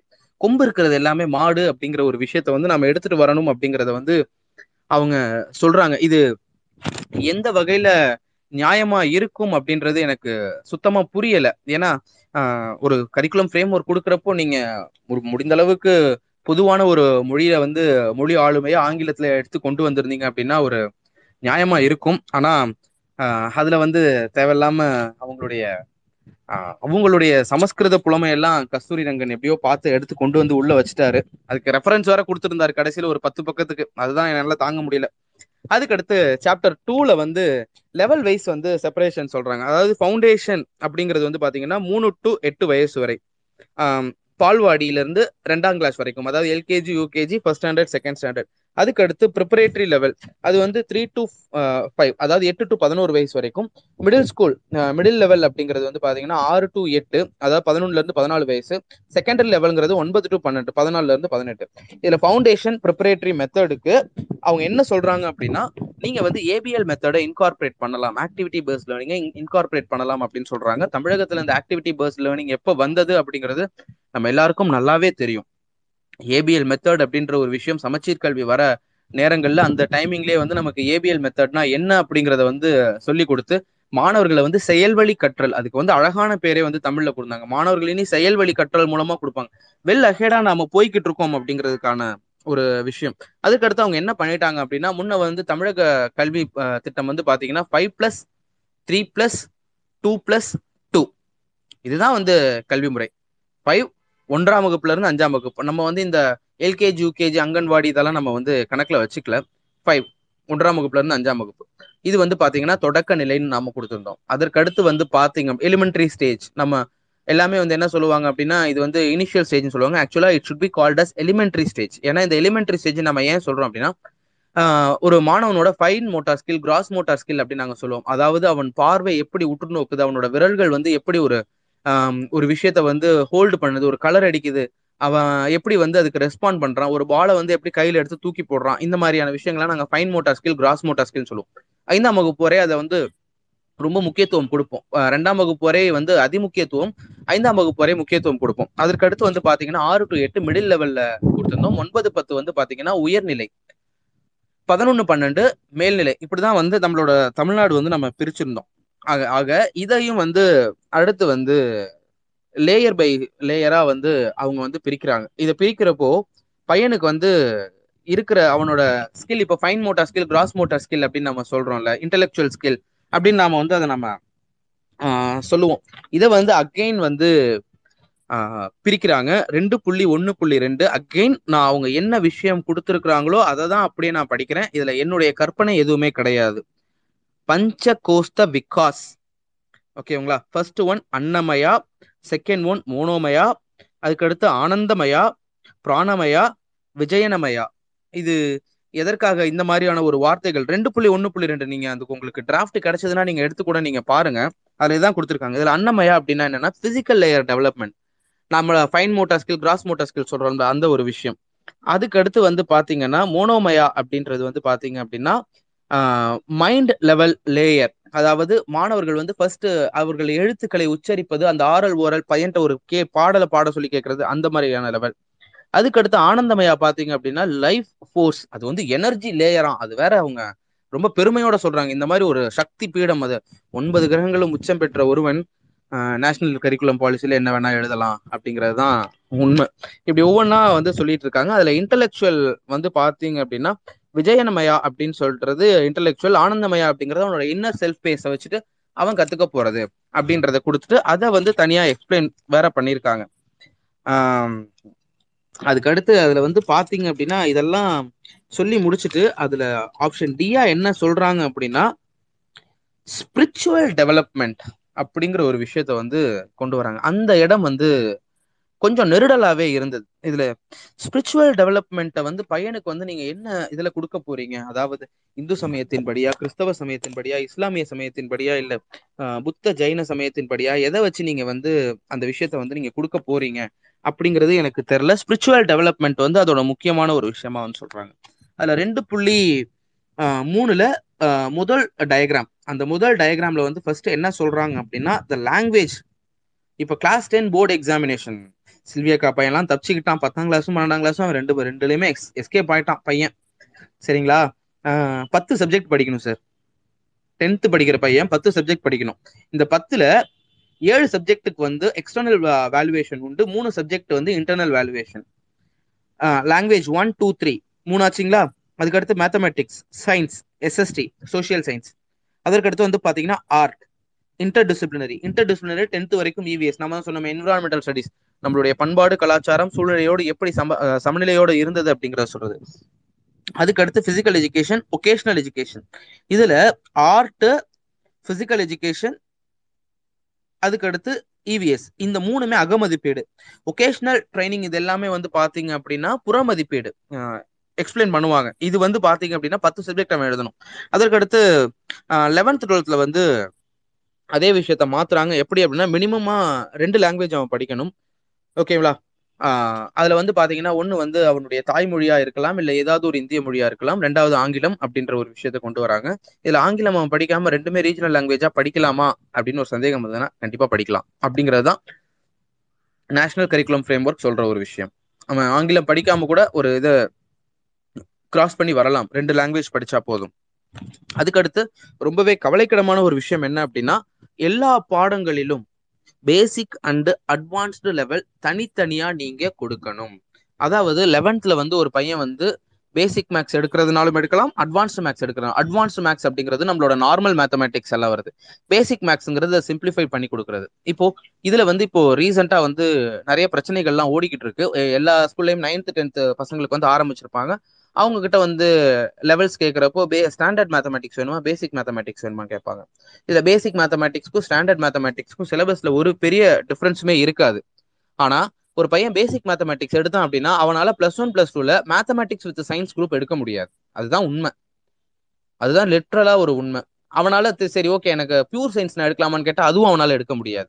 சயின்ஸ் ரிலேட்டட் கோர்சஸ் எதுவுமே அவனால எடுக்க முடியாது. இதை வந்து திரும்ப திரும்ப நான் சொல்லிக்கிட்டே இருக்கேன். அதை யாருமே வந்து கேட்க மாட்டேங்கிறாங்க. அதே மாதிரி லெவன்த் டுவெல்த்ல வரப்போ ஸ்டாண்டர்ட் மேத்தமெட்டிக்ஸ் அப்ளைட் மேத்தமெட்டிக்ஸ்னு ரெண்டு இருக்கு. இதுல ஸ்டாண்டர்ட் மேத்தமெட்டிக்ஸ் எடுத்தவன் எல்லாம் பொழச்சான் அப்ளைட் மேத்தமெட்டிக்ஸ் எடுத்தவன் இன்ஜினியரிங் ஜாயின் பண்றதுக்கு எலிஜிபிளே கிடையாது. இந்த ஒரு வருஷத்துக்கு மட்டும் ரிலாக்ஸேஷன் கொடுத்துருக்காங்க அப்படின்னு நம்ம திரும்ப வந்து சப்பக்கட்டு நம்ம கட்டலாம். ஓகேங்களா ஸோ அதை வந்து அந்த மாதிரி மாத்தி கொடுங்க அப்படின்னு சொல்றாங்க. அதற்கு அடுத்து வந்து பாத்தீங்கன்னா no restriction in selecting the subject அப்படின்ற ஒரு வார்த்தையை வந்து இன்க்ளூட் பண்றாங்க. இதுல வந்து பாத்தீங்கன்னா ஒரு மாணவன் பிசிக்ஸ் கெமிஸ்ட்ரி படிக்கிறான். மூணாவதா ஒரு பாடம் வந்து அவனுக்கு பிசினஸ் ஸ்டடீஸ் வேணும். அப்படின்னு நினைச்சானா அவன் பிசினஸ் ஸ்டடீஸ் எடுத்துடலாம். நாலாவதா ஒரு பாடம் வந்து பொலிட்டிக்கல் சயின்ஸ் வேணும் அப்படின்னா அவன் அந்த பா- பாடத்தை வந்து பொலிட்டிக்கல் சயின்ஸ்ல எடுத்துட்டு போயிடலாம். ஆனா இப்படி எடுத்துட்டு வரப்போ உயர்கல்விக்கு அவன் போறப்போ மாணவர்கள் வந்து மார்க் எடுக்கணுன்றதுக்காக என்ன பண்ண- உயர்கல்விக்கு போறதுக்காக அப்படின்னா அது மேத்தமேட்டிக்ஸ் எடுக்காம பிசிக்ஸ் அண்ட் கெமிஸ்ட்ரி படிச்சு என்ன பயன் அப்படிங்கிறது எனக்கு தெரியல. நோ ரெஸ்ட்ரிக்ஷன் செலக்டிங் ஸ்டடீஸ் அப்படின்னு சொல்றாங்க. இது ஆஹ் எதற்காக இந்த ஒரு விஷயம் வந்து சொன்னாங்க அப்படின்னு எனக்கு தெரியல. அதற்கடுத்து வந்து பாத்தீங்க அப்படின்னா போர்டு எக்ஸாம்ல வந்து என்ன சொல்றாங்க அப்படின்னா preliminary core concept and capacity அவனுக்கு தெரிஞ்சிருந்தா பாக்குறதுக்கு மட்டும்தான் போர்டு எக்ஸாம் இருக்கணும் அப்படின்னு சொல்றாங்க. இப்படி சொல்றப்போ அவனுடைய புரிதல் வந்து மேலோட்டமா இருந்தாவே போதும். ரொம்ப ஆழமான ஒரு அறிவு இருக்க வேண்டாம்னு இந்த இடத்துல சொல்றாங்க. பின்னாடி அதே வேற மாதிரி ஒரு இடத்துல உருட்டி இருப்பாங்க அப்போ என்ன ஹைகோர்ட்டுக்கு நீட்டு இவங்க வைக்கிறாங்க அப்படின்றது எனக்கு தெரில ப்ரிலிமினரி கான்செப்ட் அண்ட் கெப்பாசிட்டி மட்டும் தெரிஞ்சா போதும் அப்படின்னு சொல்றாங்கன்னா புரியல எனக்கு. அதற்கடுத்து அதுல வந்து டூ பாயிண்ட் த்ரீல மூணாவது டயக்ராம்ல அவங்க என்ன கொடுத்துருக்காங்க அப்படின்னா என்னென்ன காம்பினேஷன்ல நாம பாடங்கள் எடுக்கலாம் அப்படிங்கிற ஒரு விஷயம். ஆனா நேரம் இருக்குங்களா? நான் ஒரு முக்கால் மணி நேரத்துல இருந்து ஒரு மணி நேரத்துக்குள்ள முடிக்கலாம்னு பார்த்தேன். கொஞ்சம் லென்த்தியா போயிட்டு இருக்கு நீங்க? போங்க. இல்ல இல்ல நீங்க பாட்டு போங்க. ரொம்ப நல்லா இருக்கு. ரொம்ப யூஸ்ஃபுல்லா இருக்கு. தயவுசெய்து கண்டினியூ பண்ணுங்க. ஓகேண்ணா ரொம்ப நன்றிங்கண்ணா. அதுக்கு அடுத்து த்ரீ பாயிண்ட் டூ டூல வந்து three point two two one role of textbook இந்த ரோல் ஆஃப் டெக்ஸ்ட் புக்கை பத்தி நான் பேசுறேன். இதுல எந்த அளவுக்கு உங்களுக்கு உடன்பாடு இருக்கும் இருக்காது அப்படின்னு எனக்கு தெரியல. இதுல எனக்கு சுத்தமாவே உடன்பாடு கிடையாது. ஆனா தமிழ்நாடு பாடநூல் கழகம் இதை வந்து ரொம்பவே சூப்பரா வந்து பண்ணியிருக்காங்க. கிட்டத்தட்ட இருபது இருபத்தஞ்சு வருஷமா பண்ணிக்கிட்டு இருக்க ஒரு விஷயத்த வந்து இவங்க இப்ப வந்து கொண்டு வந்து கொடுக்குறாங்க. So role of textbook okay இப்போ என்சிஆர்டி கரிக்குலம் வந்து என்ன சொல்றாங்க அப்படின்னா டெக்ஸ்ட் புக் சென்ட்ரிக்கா இருக்கக்கூடாது. ஸ்டூடெண்ட் சென்ட்ரிக்காவும் இருக்கக்கூடாது டீச்சர் சென்ட்ரிக்காவும் இருக்கக்கூடாது. டெக்ஸ்ட் புக்ல வந்து சப்ஜெக்டை வந்து நீங்க ரெடியூஸ் பண்ணுங்க. போர்ஷன்ஸை ரெடியூஸ் பண்ணுங்க. அதோட சென்ட்ரிசிட்டியை கம்மி பண்ணுங்க. டெக்ஸ்ட் புக்கை மட்டும் ரிலே பண்ணாம other outside textbook other rely பண்ற மாதிரி ஸ்டூடெண்ட்டை ப்ரிப்பேர் பண்ணுங்க. அதாவது கைடு கைடு அந்த மாதிரி ஒரு விஷயத்த யூஸ் பண்ணுங்க. அதாவது மல்டிபிள் டெக்ஸ்ட் புக்ஸ் அப்படின்னு சொல்லுவாங்க. இப்போ சிபிஎஸ்சியில் வந்து பாத்தீங்க அப்படின்னா தமிழ்நாடு ஸ்டேட் போர்டை பொறுத்த வரைக்கும் பதினொன்றாம் வகுப்பு பன்னெண்டாம் வகுப்பு மாணவர்கள் கைடே கைடுன்ற ஒரு விஷயத்தை ப்ரிஃபர் பண்ணவே மாட்டாங்க. ஆனா சிபிஎஸ்சி மாணவர்கள் வந்து பாத்தீங்க அப்படின்னா லெவன்த் டுவெல்த்துக்கு வந்து பிசிக்ஸுக்கு எஸ் எல் அரோரா அப்படிம்பா மேத்தமேட்டிக்ஸ்க்கு ஆர்டி சர்மா அப்படிம்பா கெமிஸ்ட்ரிக்கு பிரதீப் அப்படிம்பா. அந்த அதை தான் வந்து அவன் டெக்ஸ்ட் புக்கா யூஸ் பண்ணவனே ஒழிய என்சிஆர்டி புக்கை வந்து டெக்ஸ்ட் புக்கா அவன் யூஸ் பண்ண மாட்டான். சரிங்களா ஆனா தமிழ்நாடு ஸ்டேட் புக்ல அப்படி கிடையாது. இப்ப என்ன சொல்றாங்க நியூ கரிக்குலம் ஃப்ரேம் ஒர்க்ல மல்டிபிள் டெக்ஸ்ட் புக்கை வந்து ஆப்ஷனலா கொடுங்க. அதாவது பையனுக்கு வந்து நாம அந்தந்த state education research centre SCERT மட்டும் கிடையாம பிரைவேட் பப்ளிஷர்ஸும் அந்த புக்ஸ் எல்லாம் வந்து அவன் ப்ரொடியூஸ் பண்ணி கொடுக்கலாம். கண்டென்ட் சேமா இருக்கணும். ஆனா அவனும் அதே மாதிரி ப்ரொடியூஸ் பண்ணி கொடுக்கலாம். அதையும் அவங்க யூஸ் பண்ணலாம். அந்தந்த புக் இல்லாம இவங்க இந்த புக்கையும் வாங்கி யூஸ் பண்ணலாம். என்சிஆர்டி புக்கே வாங்காம அவன் ப்ரிஃபர் பண்ற அதர் பப்ளிஷர் புக்ஸை மட்டும் நம்ம வாங்கி நம்ம படிக்கலாம். இப்போவும் பார்த்தீங்கன்னா சென்னையில் இருக்க பெரும்பாலான பள்ளிகளில் என்சிஆர்டி புக்கை வந்து எட்டாம் வகுப்பு வரை அவங்க எந்த ஒரு தொண்ணூறு சதவீத பள்ளிகளில் ஃபாலோ பண்ணுறது கிடையாது. பிராச்சியா இருக்கலாம் இல்லை யூனிவர்சலாக இருக்கலாம் அப்படி இல்லைன்னா கேம்பிரிட்ஜாக இருக்கலாம் ஆக்ஸ்போர்டாக இருக்கலாம். இதை தான் வந்து எட்டாம் வகுப்பு வரைக்கும் ஃபாலோ பண்ணிக்கிட்டு இருக்காங்க இப்போவே. ஆனால் பார்த்தீங்க அப்படின்னா it will be biased towards a curriculum அதனால அவங்க எல்லாம் யூஸ் பண்ணிக்கிறோம் நைன்த் டென்த் லெவன்த் டுவெல்த் மட்டும் தான் என்சிஆர்டி புக் யூஸ் பண்றாங்க. அதுக்கு மேலே யூஸ் ஆனா இதை வந்து இப்படிதான் நீங்க யூஸ் பண்ணணும் அப்படிங்கிறாங்க. அதற்கடுத்து cost of the textbook should be monitored இது வந்து பாத்தீங்கன்னா நியூ எஜுகேஷன் பாலிசியில ஃபோர் பாயிண்ட் த்ரீ பாயிண்ட் டூல வந்து கொடுத்துருக்காங்க.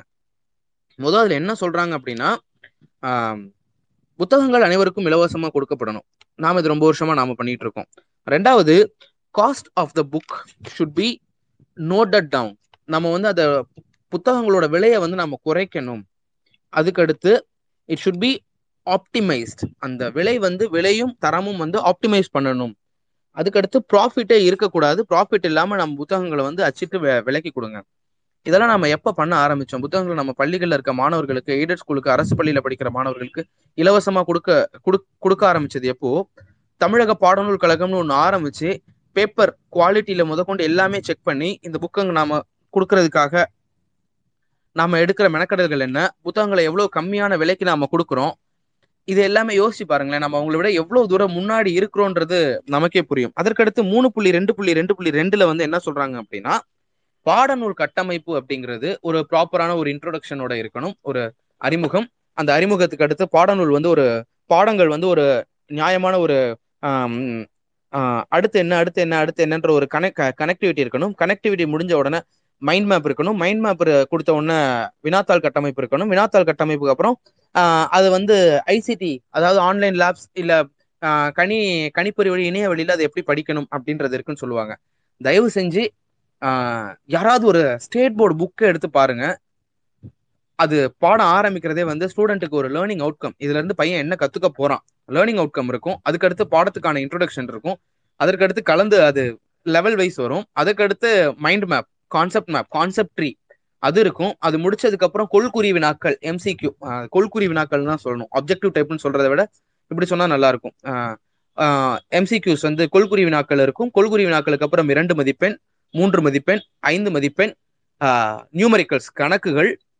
அதற்கப்புறம் வந்து பாத்தீங்க அப்படின்னா அதற்கான அதர் ரெஃபரன்ஸ் புக்கு அதற்கான வெப்சைட்டுகள் என்னென்ன அது தனியாக இருக்கும். அதுக்கப்புறம் ஒரு கியூஆர் கோடு தனியாக இருக்கும். அந்த கியூஆர் கோடை ஸ்கேன் பண்ணோம் அப்படின்னா அது ஐசிடி அதுக்கடுத்து அந்த பாடங்களை நம்ம ஆன்லைனில் எப்படி படிக்கலாம் என்னென்ன மாதிரி ரிசோர்சஸ்ல இருக்கலாம் அப்படிங்கிறது இருக்கும். இதை நாம கொடுத்துட்டோம். சமச்சீர் பாடத்திட்டத்துல சமச்சீர் கல்வி வரப்போ இதுதான் ரொம்ப முக்கியமான ஒரு விஷயமா நம்மளால பேசணும். அத இப்போ வந்து நீங்க பண்ணுங்க அப்படின்னு சொல்லிட்டு கொடுக்குறாங்க. இது எந்த வகையில நியாயம்? நம்ம அவங்கள விட எல்லாத்துலயுமே முக்கியமா முன்னாடி போயிட்டு இருக்கிறோமா இல்ல என்ன விஷயத்தினால அவங்க இப்போ இதை கொண்டு வந்துட்டு இருக்காங்க அப்படின்றது எனக்கு புரியல. நான் மறுபடியும் சொல்றேன் இந்த பாடம் வைஸ் அவங்க கண்டென்ட் வைஸ் இதை பத்தி எதுவுமே பேசல. கண்டென்ட் இப்படி எல்லாம் இருக்கணும். அதுல எல்லாத்துலயுமே Indian origin Indian culture Indian rootedness குள்ள வந்து இருக்கணும் அப்படின்னு சொல்றாங்க. ஆனா இது எல்லாத்தையுமே தாண்டி நாம ரொம்ப அஹெடா போயிட்டு இருக்கோம் அப்படிங்கிறது தான் உண்மை. அதுக்கடுத்து மூணு புள்ளி நாலு புள்ளி ஏழுல ஒரு கொஷின் வந்து எப்படி வினாத்தாள் கட்டமைப்பு வந்து எப்படி இருக்கணும் அப்படிங்கறத பத்தி பேசுறாங்க. அதாவது நாற்பது சதவீத வினாக்கள் வந்து காம்பிடென்சி பேஸ்ல இருக்கணும். இப்போ காம்பிடென்சி பேஸ்டு அப்படின்னு வரப்போ பையனுக்கு என்ன காம்பிடென்சி பேஸ்ல என்ன வரும்? அந்த பையன் வந்து அதை புரிஞ்சுக்கிட்டு அதுல இருந்து என்ன அப்ளிகேஷன்ல எழுதுறான் அப்படிங்கிறது காம்பிடென்சில வருமா? கிடையவே கிடையாது. அவன் அன்றாட வாழ்வில் பார்க்கக்கூடிய நிகழ்வுகள் அதுல இருந்து ஒரு வினாக்களை கட்டமைச்சு அந்த வினாக்களுக்கு ஒரு ஓப்பன் எண்டட் கொஸ்டின் மாதிரின்னு கூட வச்சுக்கலாமே. ஒரு ஆப்ஜெக்டிவ் டைப்லயுமே வந்து ஒரு ஓப்பன் ஹெண்டட் அதுக்கு என்ன மாதிரியான ஆன்சர் வேணா கொடுக்கலாம் நம்ம. ஆனா அவங்க அதுக்கு இதுதான் விடை அப்படின்னு சொல்லிட்டு எழுதிருப்பாங்க ஓகே சோ இதுல ப்ரிப்பரேட்டரி ஸ்டேஜ்ல வந்து checking of the readiness to the next level அப்படின்னு சொல்லிட்டு சொல்றாங்க. இந்த அசஸ்மெண்ட்ல வந்து எனக்கு ரொம்பவே மன வருத்தத்திற்குரிய ஒரு விஷயம் என்ன அப்படின்னா நம்மளுடைய பாடத்திட்டப்படி ஒன்றாம் வகுப்புல இருந்து எட்டாம் வகுப்பு வரைக்கும் யாரையுமே ஃபெயில் போடக்கூடாது. இதுதான் வந்து சர்வ சிக்ஷா அபியான். எஸ்எஸ்ஏ ஸ்கீமோட மொதல் விஷயமே அதுதான். ஒன்றாம் வகுப்புல இருந்து எட்டாம் வகுப்பு வரைக்கும் யாரையும் ஃபெயில் போடக்கூடாது. அவனை இது பண்ணிடணும்.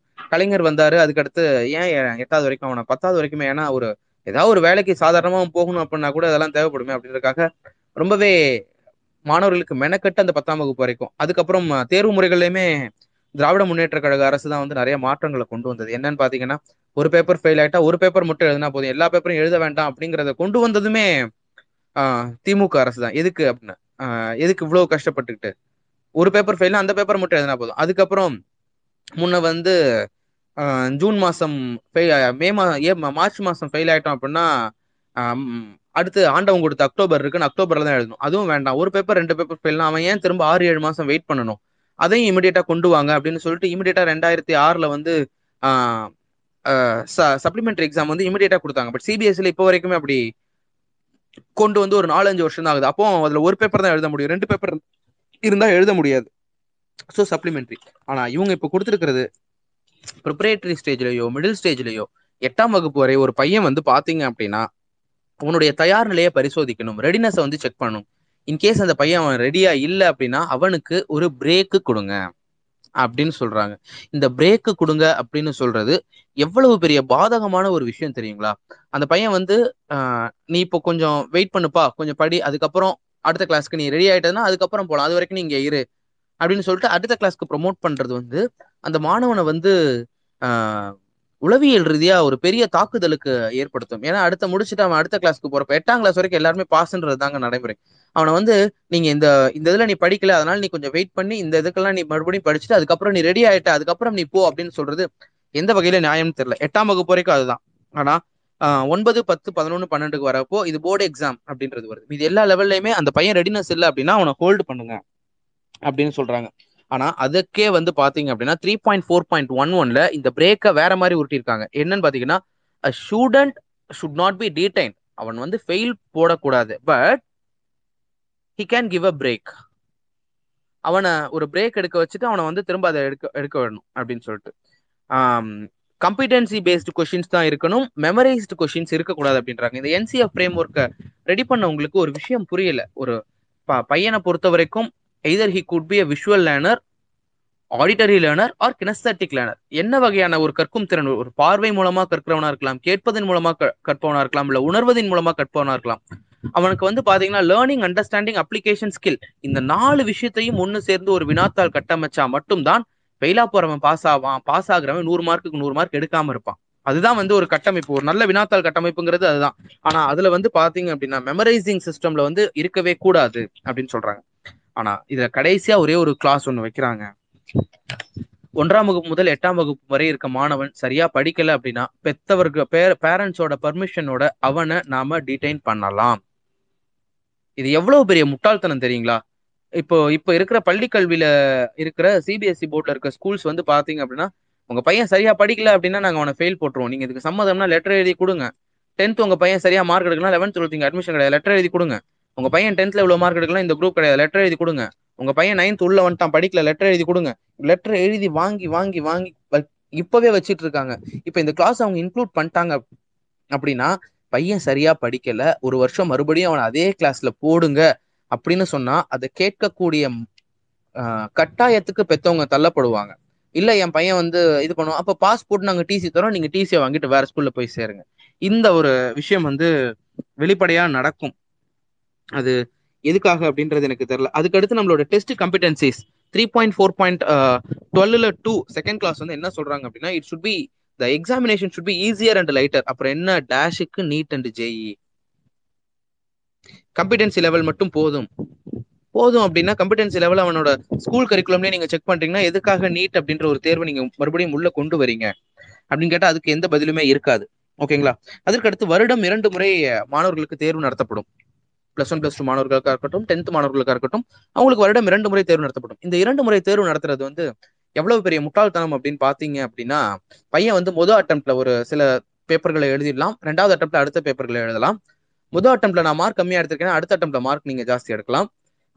இந்த முறையில வந்து தமிழக அரசு வந்து ரெண்டாயிரத்தி ஆறுல வந்து நுழைவுத் தேர்வை வந்து தடை பண்ணாங்க. கலைஞர் அரசு வந்து ரெண்டாயிரத்தி ஆறுல நுழைவுத் தேர்வு ரத்து பண்ணாங்க.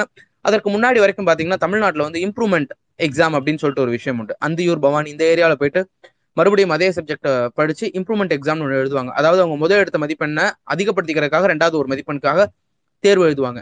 அந்த இம்ப்ரூவ்மெண்ட் தேர்வை நீட்டை மன்னிக்கணும். பொறியியல் நுழைவுத் தேர்வை தடை பண்ண உடனே ரத்து பண்ண உடனே மெடிக்கல் நுழைவுத் தேர்வை ரத்து பண்ண உடனே அடுத்து பண்ண விஷயம் இந்த இம்ப்ரூவ்மெண்ட்டை ரத்து பண்ணுங்க. ஏன்னா ஒரு பையன் மொதல் அட்டம்ப்ட்ல ஆயிரத்தி நூறு மார்க் எடுக்கிறான். அவனுக்கு அவனுடைய நிலைமைக்கு அவனால இம்ப்ரூவ்மெண்ட் எழுத முடியாது. அவனுடைய வசதிக்கு அவனால இம்ப்ரூவ்மெண்ட் எழுத முடியாது. ஆனா முதல் அட்டம்ப்ட்ல நீ தொள்ளாயிரம் மார்க் எடுத்துட்டு இம்ப்ரூவ்மெண்ட்னு ஒரு பரீட்சை எழுதி அடுத்த முறை ஆயிரத்தி நூத்தி ஒரு மார்க் எடுத்த அப்படின்னா அந்த ஆயிரத்தி நூறு மார்க் ஒரு முதல் அட்டம்ப்ட்ல எடுத்தவனுக்கும் உனக்கும் என்ன ஒரு வித்தியாசம் இருக்க போகுது அப்படிங்கறதுக்காக இம்ப்ரூவ்மெண்ட் தேர்வையே கேன்சல் பண்ணாங்க. இதுதான் தடை பண்ணாங்க.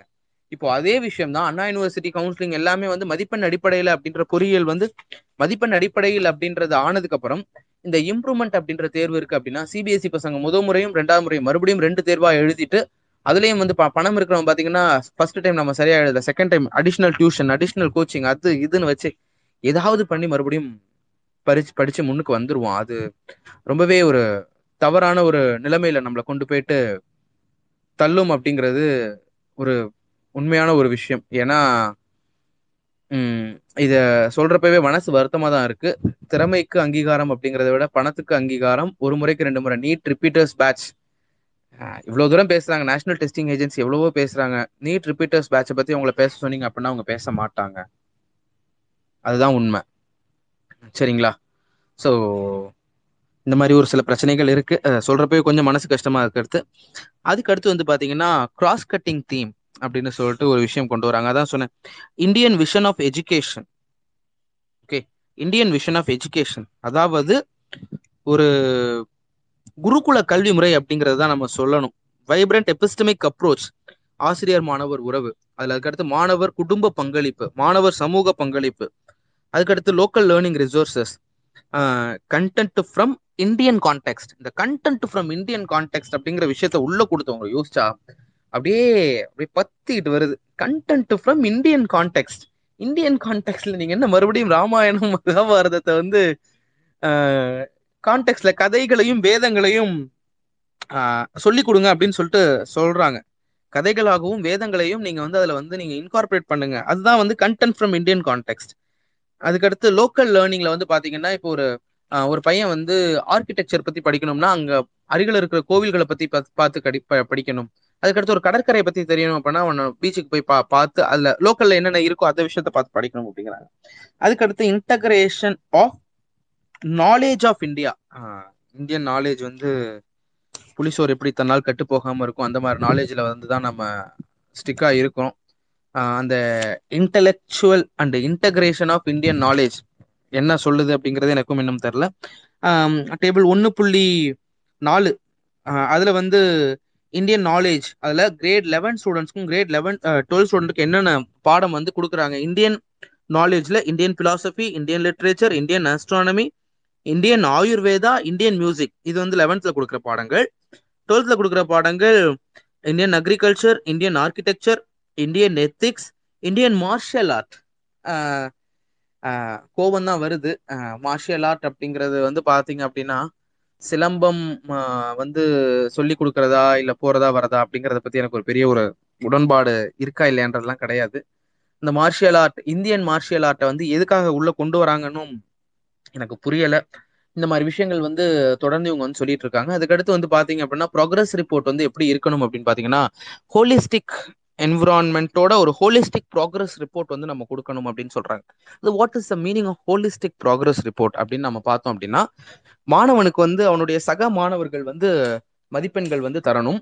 அந்த சக மாணவன் மதிப்பெண்கள் தரதோட அவனுடைய சுற்றி இருக்கிறவங்க வந்து அவனுக்கு மதிப்பெண்கள் தரணும். அந்த சுற்றி இருக்கிறவங்க மதிப்பெண்களோட சேர்ந்து அவனுடைய ஆசிரியர் ஒரு மதிப்பெண் தரணும். இந்த மதிப்பெண்கள்லாம் அவனுக்கு வந்து எப்படி இருக்கு அப்படிங்கிறத பார்த்துட்டு தான் அவனை வந்து அடுத்த லெவலுக்கு நம்ம வந்து ப்ரொமோட் பண்ணணும் அப்படின்னு சொல்லி சொல்றாங்க. ஸோ ஹோலிஸ்டிக் ப்ரோக்ரஸ் ரிப்போர்ட் அப்படின்ற ஒரு விஷயத்த வந்து உள்ளுக்குள்ள கொண்டு வராங்க. So this is also biggest blunder அப்படின்னு தான் எனக்கு தோன்றது அதுக்கப்புறம் வரிசையா இன்னும் நிறைய கிளாஸஸ் சொல்லிட்டே போகலாம். நியூ எஜுகேஷன் பாலிசியில வந்து நேஷனல் எஜுகேஷன் பாலிசியில டீச்சர்ஸ்க்கு வந்து ப்ரொமோஷன் எப்படி கொடுக்கணுங்கிறதுக்கே வந்து ஒரு கிளாஸ் வகுத்துருந்தாங்க. அது அப்பவே நிறைய பேர்கிட்ட சொன்னோம். அது யாருமே கேட்கல. அதுல வந்து பாத்தீங்க அப்படின்னா அந்தந்த பள்ளி முதல்வர்கள் அவங்க நினைக்கிறவங்களுக்கு அவங்க ப்ரொமோஷன் கொடுக்கலாம். அதுக்கடுத்து பள்ளி முதல்வர்களோட சேர்ந்து ஒரு எக்ஸ்பர்ட் கமிட்டி ஒருத்தவங்க ஒரு குரூப் இருக்கும். அதுக்கடுத்து வெளியில இருந்து ஒரு விஷயம் இருக்கும். அந்த மூணுமே வந்து சேர்ந்துதான் ஒருத்தருக்கு ப்ரொமோஷன் கொடுக்கணும். ஒரு ஆசிரியருக்கு அப்படின்னு சொல்றாங்க. சொம்பு தூக்காதவனுக்கு ப்ரொமோஷன் கிடையாது அப்படின்னு சொல்லியிருக்கலாம். நேர்மையா வேலை பார்க்குறவனுக்கும் ப்ரொமோஷன் கிடையாது அப்படின்னு சொல்லியிருக்கலாம்.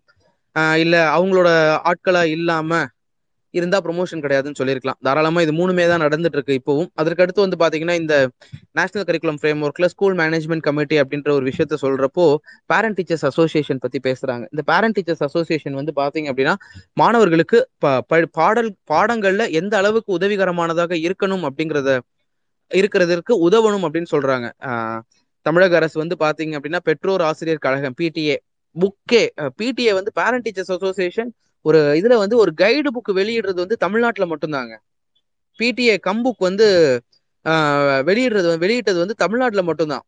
ஓகேங்களா? அதே மாதிரி ஒரு கவர்மெண்ட் ஸ்கூல்ல ஆட்கள் கம்மியா இருக்குங்களா? பேரண்ட் டீச்சர்ஸ் அசோசியேஷன் ஃபண்ட்ல இருந்து எடுத்து கொடுத்து அங்க ஆசிரியர்களை நியமிச்ச அளவுக்கு நாம முன்னோக்கி போயிட்டு இருக்கோம் அதெல்லாம் இப்பதான் அவங்க பேசுறாங்க. ஸோ இந்த மாதிரி நிறைய டிராபேக்ஸ் உண்டு. இதுல வந்து இப்போ இப்போ நான் பேசியிருக்கிறது முதல் முன்னூத்தி ஐம்பது பக்கங்கள் மட்டும்தான். அதற்கு மேல பேசணும் அப்படின்னா ரொம்ப டைம் எடுக்கும். நான் பேசியிருக்கிறது எல்லாமே மொதல் முன்னூத்தி ஐம்பது பக்கங்கள்ல கொடுக்கப்பட்டதோட ஒரு எக்ஸ்ட்ராக்ட் அதுலயுமே வந்து இன்னும் டீப்பா போனோம் அப்படின்னா ஒவ்வொரு பக்கத்துக்கும் ஒரு ஒரு ஸ்பேஸ் போடுற மாதிரி ஆயிடும். ஒவ்வொரு சாப்டருக்கும் ஒரு ஒரு ஸ்பேஸ் போடுற மாதிரி ஆயிடும். ஒவ்வொரு சப் கிளாஸ்க்கும் ஒரு ஒரு ஸ்பேஸ் போடுற மாதிரி ஆயிடும். ஆனா இப்ப பேசியிருக்கிறது முதல் முன்னூத்தி ஐம்பது பக்கங்கள் தான். ஆனா இதை தொடர்ந்து நம்ம பேசணும் அப்படின்னா சாமானியர்களால இது முடியுமா அப்படின்னு கேட்டா முடியாது. தமிழகத்தை பொறுத்த வரைக்கும் கல்வியாளர்கள் அப்படின்றவங்க நிறைய பேர் இருக்கிறாங்க. அந்த கல்வியாளர்கள் மனசு வச்சு பத்திரிக்கை பத்திரிகை நண்பர்கள் ஆஹ் இப்ப இன்னைக்கு பிளாக் ஸ்பெக்டக்கிள் எடுத்திருக்கிறது வந்து கருப்பு கண்ணாடி எடுத்திருக்கிறது வந்து ஒரு நல்ல ஒரு முன்னுதாரணம் முன்னெடுப்பு ஏன்னா நமக்கு வந்து சீமானுக்கும் விஜயலட்சுமிக்கும் என்ன பிரச்சனைங்கிறத பேசுறதுக்கோ இல்ல மற்ற விஷயங்களை பேசுறதுக்கோ மோடிஜி இன்னைக்கு இரநூறுபா சிலிண்டரை ஏன் குறைச்சார் அப்படிங்கிறத விவாதம் பண்றதுக்கும் இதுக்கெல்லாம் தான் நமக்கு நேரம் இருக்கே ஒழிய ஒரு மாணவர்கள் நலன் சார்ந்த அக்கறை. ஏன்னா அடுத்த தலைமுறை இந்த அடுத்த தலைமுறை காவிமயம் ஆகிக்கிட்டே போணுச்சு. அந்த அடுத்த தலைமுறைக்குள்ளார நீங்க விஷத்தை புகுத்திக்கிட்டே இருந்தீங்கன்னா ஒரு முசாஃபராபாத்ல ஒரு டீச்சர் வந்து பையனை வந்து அடிக்க சொல்றாங்க. அந்த பசங்களும் அதை அடிக்கிறாங்க. இப்படி ஒரு காவிமயமான ஒரு கல்வி திட்டம் ஒரு கரிக்குலம் ஃப்ரேம் ஒர்க் நமக்குள்ள வந்தது. இந்தியன் ப்ரைடு இந்தியன் ரூட்டட்னஸ் அப்படின்னு கொடுக்குறப்போ இப்படிதான் நம்ம முன்னோர்கள் இருந்தாங்க. நம்ம வந்து ஆண்ட பரம்பரை அந்த பரம்பரை இந்த பரம்பரைன்ற ஒரு விஷயத்த வந்து நம்மள அறியாமலே நம்ம எல்லாருக்கும் கொடுக்க ஆரம்பிச்சிருவோம். அப்படி கொடுக்க ஆரம்பிச்சோம் அப்படின்னா இதனுடைய அல்டிமேட் முடிவு வந்து பாத்தீங்கன்னா மிகவும் அபாயகரமானதாக இருக்கும் அப்படிங்கிறத சொல்லிக்கிட்டு என்னுடைய இந்த ஒரு வாய்ப்புக்கு நன்றி கொடுத்த கருப்பு கண்ணாடி டீமுக்கும் இத ஸ்பேஸை வந்து கோ ஹோஸ்டா இருந்தும் ஹோஸ்டா இருந்தும் ஆர்கனைஸ் பண்ணிட்டு இருந்த ரேசர் ரேசர்னு தான் சொல்லணும். அவர் உண்மையான பேரை சொன்னா அவர் என்ன அடிப்பாரு. அவருக்கும் ஜேசன் அண்ணனுக்கும் மிக்க நன்றி. ஒரு மணி நேரத்துல முடிக்க சொன்னாங்க. ஒரு நாலு நிமிஷம் எக்ஸ்ட்ராவா போயிடுச்சு. என்ன மன்னிச்சிருங்க. ஸ்பீக்கராக வந்திருக்கும். எனக்கு ஒரு நன்றி கூட கிடையாதா மிஸ்டர் பரத். நன்றி நன்றி அண்ணா. அண்ணா அதாவது இந்த இன்னைக்குள்ள ஸ்பேஸ் முடிச்சதுக்கு அப்புறம் அது இப்போ நீங்க பேசி முடிச்சதுக்கு அப்புறம் வெறும் முன்னூத்தி ஐம்பது பக்கத்துலயே நமக்கு இவ்வளோ கோவம் வருதுன்னா ரொம்ப மோசமா இருக்கு. இதுல நீங்க ஒரு ஃபர்ஸ்ட்ல இருந்தே வந்திருக்கீங்க. கஸ்தூரி ரங்கனுக்கு இடத்துல இருந்தே நீங்க வந்து கன் அவர் வந்து அது ஹவு இட் ஸ்டார்டட்ல இருந்து நீங்க வந்தீங்க. அதுல முக்கியமா வந்து எப்படி ஒகேஷனல் எஜுகேஷன் வந்து மறுபடியும் நம்மளுடைய குலவழி கல்விக்கு நம்மளை கொண்டு போகுது அதுக்கப்புறம் இந்த லாங்குவேஜ் கான்செப்ட் லாங்குவேஜ் வந்து எ- எப்படி வந்து திணிக்கப்படுது அட் த சேம் டைம் வந்து அந்த number of internal subjects internal subjects முக்கியமாக இதில் ரொம்ப வருத்தமானது நான் நான் பார்த்தேன் இங்கே வந்து அந்த எப்படி சொல்ல ச- ஒரு ஹவு டு யூ திங்க் இல்லை சாரி சொசைட்டி எப்படி திங்க் பண்ணுச்சு லிவ் பண்ணுச்சு சாப்பிட்டுச்சு. ஸோ இது எல்லாமே வந்து பேக் டு நம்ம வந்து எங்கே இருந்தோமோ எங்கே மோசமாக இருந்தோமோ அதே நிலைமைக்கு கொண்டு போகிற மாதிரி இருக்கு. நீங்கள் ஆக்சுவலாக நீங்கள் கண்டினியூஸாக கொடுத்த பாயிண்ட்ஸில் ஒரு முக்கியமான ஒரு விஷயம் என்னன்னா என்ன பார்க்க பார்க்குதுன்னா நீங்கள் பாயிண்ட் பை பாயிண்ட் கொடுத்தீங்க. இவ்வளோத்துக்கும் நீங்கள் ஒரு அப்ஜெக்டிவாக தான் நீங்கள் அனாலிசிஸ் பண்ணீங்க. நீங்கள் வந்து யாருக்கு சார்ந்தும் நீங்கள் கொடுக்கல. ஸ்ட்ரெஸ்ஸை காட்டுனீங்க. பசங்களுக்கு மனசில் இதில் எவ்வளோ ஸ்ட்ரெஸ் ஏறுதுன்னு. அப்புறம் மொத்தத்தில் பார்க்குற நேரம் இது எப்படி இருக்குதுன்னா ஒன்று அந்த ப- அந்த காவித்தனத்தை இன்னும் திணிக்கிற மாதிரி இருக்குது. அப்புறம் நம்ம தமிழ்நாடு பொறுத்த வரைக்கும் நல்ல பசங்களை வந்து ரேடிக்கல் ஆக்குற இடத்துல அவங்கள இன்னும் பேக்வேர்ட் ஆக்குற மாதிரி இருக்குது. அப்புறம் நீங்கள் ஒரு விஷயம் சொன்னீங்க கைட்ஸ் அப்போ கைடெல்லாம் யூஸ் பண்ணலாம் அப்படின்னா யாரால வாங்க முடியும்? இப்போ கேம்பிரிட்ஜ் புக்காக இருக்கட்டும் இதெல்லாம் வந்து ஒன்லி ரிச் பீப்புள் தான். அந்த புக் செட்டு மட்டுமே வந்து ஒரு அமௌண்ட் வரும். அதே மாதிரி ஒன் பாயிண்ட் த்ரீ நீங்கள் பாயிண்ட் பை பாயிண்ட் சொன்னது ரியலி பல பேருக்கு யூஸ் ஆகும். அதில் வந்து இந்த பிரம்மா சிஸ்டம் அப்புறம் உப்மா அந்த பேர் இது இதில் இவங்களுக்கு ஒரு பெரிய ஒரு சந்தோஷம் ஒவ்வொரு கான்செப்டுக்கு பேரை மாத்துறது. இந்த பேரை மாத்துறதுனால வந்து ஏதாவது வந்து கிடைக்குமான்னு எனக்கு புரியல. இப்போ மூணு சட்டத்துக்கு பேரை மாற்றிருக்காங்க நல்லா அதை வாட்டர் டவுனும் பண்ணிட்டாங்க. மோசம். அண்ட் இந்த ஸ்பிரிச்சுவல் டெவலப்மெண்ட் பற்றி நீங்கள் சொன்னீங்க. அதில் வந்து என்ன கே- இதுன்னா ஒரு பத்து ப- அதாவது என்ன கஷ்டமா இருக்குன்னா நம்மகிட்ட ஏற்கனவே இருக்கிற சிஸ்டத்துக்கு இது எல்லாமே மேக்ஸிமம் தமிழ்நாட்டுல இருந்து திருடிட்டு கொண்டு போன மாதிரி இருக்குது. ஒண்ணு நீங்க சொன்ன எல்லாமே நீங்க என்ன நல்லா கம்பேரிட்டிவா காட்டுனீங்க. அங்க உள்ளது எப்படி இருக்குது? தமிழ்நாட்டுல ஏற்கனவே என்ன இயங்கிட்டு இருக்கு? எப்போ இருந்து இயங்கிட்டு இருக்கு? Two thousand two thousand six nineteen ninety nine எல்லாத்துல இருந்து காட்டினீங்க. ஆனா இதுல வந்து ரொம்ப வலிக்கிற விஷயங்கள் எப்படின்னா அந்த பத்து எக்ஸாமு அந்த பத்து எக்ஸாமுக்கு ஏழு எக்ஸ்டர்னல் செவன் சப்ஜெக்ட்ஸ்க்கு எக்ஸ்டர்னல் த்ரீ சப்ஜெக்ட்ஸ்க்கு இன்டர்னல் இதெல்லாம் அதே மாதிரி வந்து அவனுக்கு பசங்களுக்கு வந்து மேலோட்டமா அதாவது ஒரு ஒரு ப்ரிலிமினரியா படிச்சா போதும். அப்படின்னா அப்போ மறுபடியும் நீட்ன்றது ஒரு கொஸ்டின் மார்க் வருது. வை டு வி நீட் அது. அண்ட் அப்புறம் முக்கியமானது வந்து அந்த சிஸ்டிக் அதாவது நம்ம சிஸ்டம் நீங்கள் ஒரு அழகான ஒரு விஷயம் காட்டுனீங்க. எப்படி வந்து அந்த புக்ஸ் வழியாக அவங்களுக்கு என்னென்ன லேர்னிங் கிடைக்குது கடைசியாக கியூஆர் கோடு வரைக்கும். ஆனால் அட் த சேம் டைம் எனக்கு இன்னுமே இன்னும் அவங்க வந்து ஒரு ஒரு இதான் புக்ஸ் செட்டப் அப்படின்னு கொடுக்கல. ஸோ மொத்தத்தில் யூ ஷோனஸ் தட் அதில் ஒரு நீங்கள் ஒரு ஆஸ் ஐ நீங்கள் கண்டிப்பாக அகடமிஷனாக இருப்பீங்க. அதில் ஒரு நல்ல கேள்வி நீங்கள் சொன்னீங்க. ஒரு கேள்வின்றது ஓப்பன் எண்டடாக இருக்கணும். கண்டிப்பாக அப்போ தான் அவன் கெஸ் பண்ணுவான் இமேஜின் பண்ணுவான். இன்னும் அவனுடைய இன்புட்லாம் இன்புட்லேருந்து வெளியே வரும். பட் ஆனால் இது வந்து திஸ் இஸ் இது ஒரு மாதிரி கொண்டு போகுது. ஒரு தேங்க்யூ அண்ணா. வெறும் த்ரீ ஃபிஃப்டி பேஜஸ்க்கு அதுவும் ஒரு எக்ஸ்ட்ராக்ட் வெர்ஷன் சொன்னீங்க. அதுக்குள்ளாலேயே நீங்கள் வந்து ஆல்மோஸ்ட் பேரண்ட் டீச்சர்ஸ் அசோசியேஷன் வரைக்கும் கனெக்ட் பண்ணிட்டீங்க. நன்றி நன்றி. இதில் நண்பர்களே இப்போ நம்ம வந்து கொஸ்டின்ஸ்க்கு திறக்க போகிறோம் தயவுசெய்து நல்ல தெளிவான கொஸ்டின்ஸ் ஏன்னா இன்னைக்கு வந்து பரத் வந்து எல்லாமே ஒரு டைசெக்ட் பண்ணி ஓப்பனாக காட்டிட்டாரு. தயவுசெய்து தெளிவான கேள்வியில் வைங்க. நீங்க கேக் வைக்கிற கேள்விகள் சில நேரம் வேற யாராவது கேட்கணும்னு நினைச்சிருக்கலாம் இல்ல யோசிக்க கூட மாட்டாங்க. ஆனா நீங்க கேட்கறது அவங்களுக்கு பிரயோஜனமா இருக்கும். அதனால இப்போ நீங்க உங்க ஸ்பீக்கர் ரிக்வெஸ்ட்க்கு நீங்க கொடுங்க. நாங்க ஒ- ஒவ்வொன்றா வந்து ஆட் பண்றோம். இதுல ஆனா நான் நான் இவ்வளவு நாள் இந்த இது enjoy really lot of learning எனக்கு ஒரு டவுட் இதுல ஒரே ஒரு டவுட் இந்த பூனே அந்த அஹ், பூனேல அது வந்து அவங்களுடைய ஆட்சி மகாராஷ்டிரா இருக்கிற ஆட்சி. டீச்சர்ஸ் எல்லாம் இதுக்கு ரெடியா இப்ப நிறைய சிஸ்டம் இவர் கொண்டு வர சிஸ்டம் எல்லாமே எதுவா இருந்தாலும் அந்த சிஸ்டம் எல்லாமே மேலோட்டமா பார்க்க பெரிய பிரம்மாண்டமா இருக்கு. ஆனா அதுக்கு எஸ்டாப்ளிஷ்டா கீழே எல்லாமே இருக்குது? அந்த செட்டப் ரெடியா இருக்கா? அவ்வளவுதான் சார் ஷார்ட்டா நான் முடிச்சுக்கிறேன் சார் எஸ் சார் அண்ணா நான் மறுபடியும் சொல்றேன். சார்னு கூப்பிடாதீங்க. நான் உங்களை விட ரொம்ப சின்ன பையன் தான் சரி சரி வெல் எஸ்டாப்ளிஷ்டு சிஸ்டம் இருக்கா அப்படின்னு கேட்டிங்க அப்படின்னா இப்போதைக்கு வந்து பாத்தீங்கன்னா சிபிஎஸ்சி வந்து அந்தந்த ரீஜனல்ஸ்ல வந்து பாத்தீங்கன்னா சென்டர் ஆஃப் எக்ஸலன்ஸ் சிஓஇ அப்படின்ற ஒரு விஷயம் வந்து கொண்டு வந்திருக்காங்க. அந்த சிஓஇ மூலமா ஆன்லைன் ட்ரைனிங் ப்ரோக்ராம்ஸ் அவங்க அவைல் பண்றாங்க. ஆன்லைன் ட்ரைனிங் ப்ரோக்ராம்ஸ் எப்படி நடக்கும் அப்படின்றது நமக்கே நல்லாவே தெரியும். ஸோ அந்த ஆன்லைன் ட்ரைனிங் ப்ரோக்ராம்ஸ் அதற்கடுத்து ஒவ்வொரு சிபிஎஸ்இ பள்ளி ஆசிரியர்களும் வந்து பார்த்தீங்கன்னா ஒரு எயிட்டி ஹவர்ஸ் ட்ரைனிங்கில் கம்ப்ளீட் பண்ணியிருக்கணும் அப்படிங்கிறத ஒரு மேண்டேட் பண்ணிட்டாங்க. அவங்களோட ஒயாசிஸ் ஐடியில் வந்து அது வந்து இன்க்ளூட் பண்ணி ஆகணும் அப்படின்னு சொல்கிறாங்க பட் இதற்கான ஃபெசிலிட்டிஸ் இதெல்லாமே இருக்கா அப்படின்னு பார்த்தீங்கன்னா கண்டிப்பாக கிடையாது. அண்ட் டீச்சர்ஸ் இதுக்கு வந்து ஒத்து வராங்க அப்படின்னு பார்த்தீங்க அப்படின்னா கண்டிப்பாக KV teachers Navodaya Vidyalaya teachers யாருமே இதற்கு வந்து தயார் கிடையாது. ஏன்னா அவங்களெல்லாம் வேலை செய்ய சொன்னால் அவங்க வேலை செய்யறதுக்கு ரெடியாகவே இல்லை. அதுதான் உண்மை. ஆனா பிரைவேட் ஆர்கனைசேஷன் இன்னும் குறிப்பாக சொல்ல போனா தமிழ்நாடு கேரளா கர்நாடகா ஆந்திரா இந்த நான்கு மாநிலங்கள்ல இருக்க டீச்சர்ஸ் ரொம்ப விகரஸாவே அவங்கள வந்து அப்கிரேட் பண்ணிட்டு போயிட்டு இருக்காங்க ரொம்ப குயிக்கா அப்கிரேட் பண்ணிட்டு போயிட்டு இருக்காங்க ஆனா மத்த மாநிலங்கள் எடுக்கிறப்போ அதற்கான வசதியும் இல்லை அதற்கான வாய்ப்புகளும் இல்லை அதற்கு அவங்க தயாராகவும் இல்லை. இது எல்லாமே வந்து சிபிஎஸ்சியை பொறுத்து மட்டும் பேசியாச்சு. இப்ப தமிழக அரசுல அது எப்படி இருந்ததுன்னு பேசுவோம். ஏன்னா ஒரு இவ்வளவு தூரம் பேசினதுக்கு அப்புறம் அண்ணன் ஒரு விஷயம் சொன்னாங்க. கண்டிப்பா நீங்க அகாடமிஷியனா தான் இருப்பீங்க அப்படின்னு சொல்லிட்டு. கிட்டத்தட்ட ஒரு பத்து பன்னெண்டு வருஷமா அகாடமிஷியனா தான் இருக்கோம்னா ஆனா அதுல வந்து பாத்தீங்கன்னா இது ஒரு கம்பேரிட்டிவ் தான் எனக்கு எப்பவுமே. எனக்கு எப்பவுமே ஸ்டேட் போர்டு சிலபஸா சிபிஎஸ்சி சிலபஸா அப்படிங்கிற ஒரு கம்பேரிசன் ஸ்டேட் போர்டு டீச்சர்ஸா சிபிஎஸ்சி டீச்சர்ஸா இவங்களுக்கு கிடைக்கிற ஆப்ஷன்ஸ் என்ன? அவங்களுக்கு கிடைக்கிற ஆப்ஷன்ஸ் என்ன? ஆப்பர்ச்சுனிட்டிஸ் என்ன? அப்படின்றத நான் வந்து உற்று நோக்கிட்டே வரேன். இதுல வந்து பாத்தீங்கன்னா அதற்கான வசதிகள் இருக்கா அப்படின்னு பாத்தீங்கன்னா இப்ப தமிழ்நாடு அரசு வந்து தர ட்ரைனிங் எதுவும் எல்லாமே வந்து பாத்தீங்கன்னா it is not only for the government school teachers it is for all the teachers who are working in Samacheer board or state board அந்த ஆசிரியர்கள் எல்லாருக்குமே வந்து அது பொதுவான ஒரு இதுதான். பிளாக் ரிசோர்ஸ் ட்ரெயினில் ஜோன் வைஸ் பிரித்து அந்தந்த டீச்சர்ஸ் ஒரு பள்ளிக்கு இத்தனை ஆசிரியர்கள் நீங்கள் அனுப்பணும் அப்படின்னு அனுப்பிட்டு அந்த ஆசிரியர்கள் அவங்க பள்ளியில் அதை நடத்தி அவங்க வந்து ரிப்போர்ட் கொடுக்கணும் கொடுத்தாகணும். அப்பதான் அந்த இது வந்து ஃபுல்ஃபில் ஆயிருக்கும். ஸோ அந்த ஒரு விஷயம் வந்து இங்கே இருக்கு.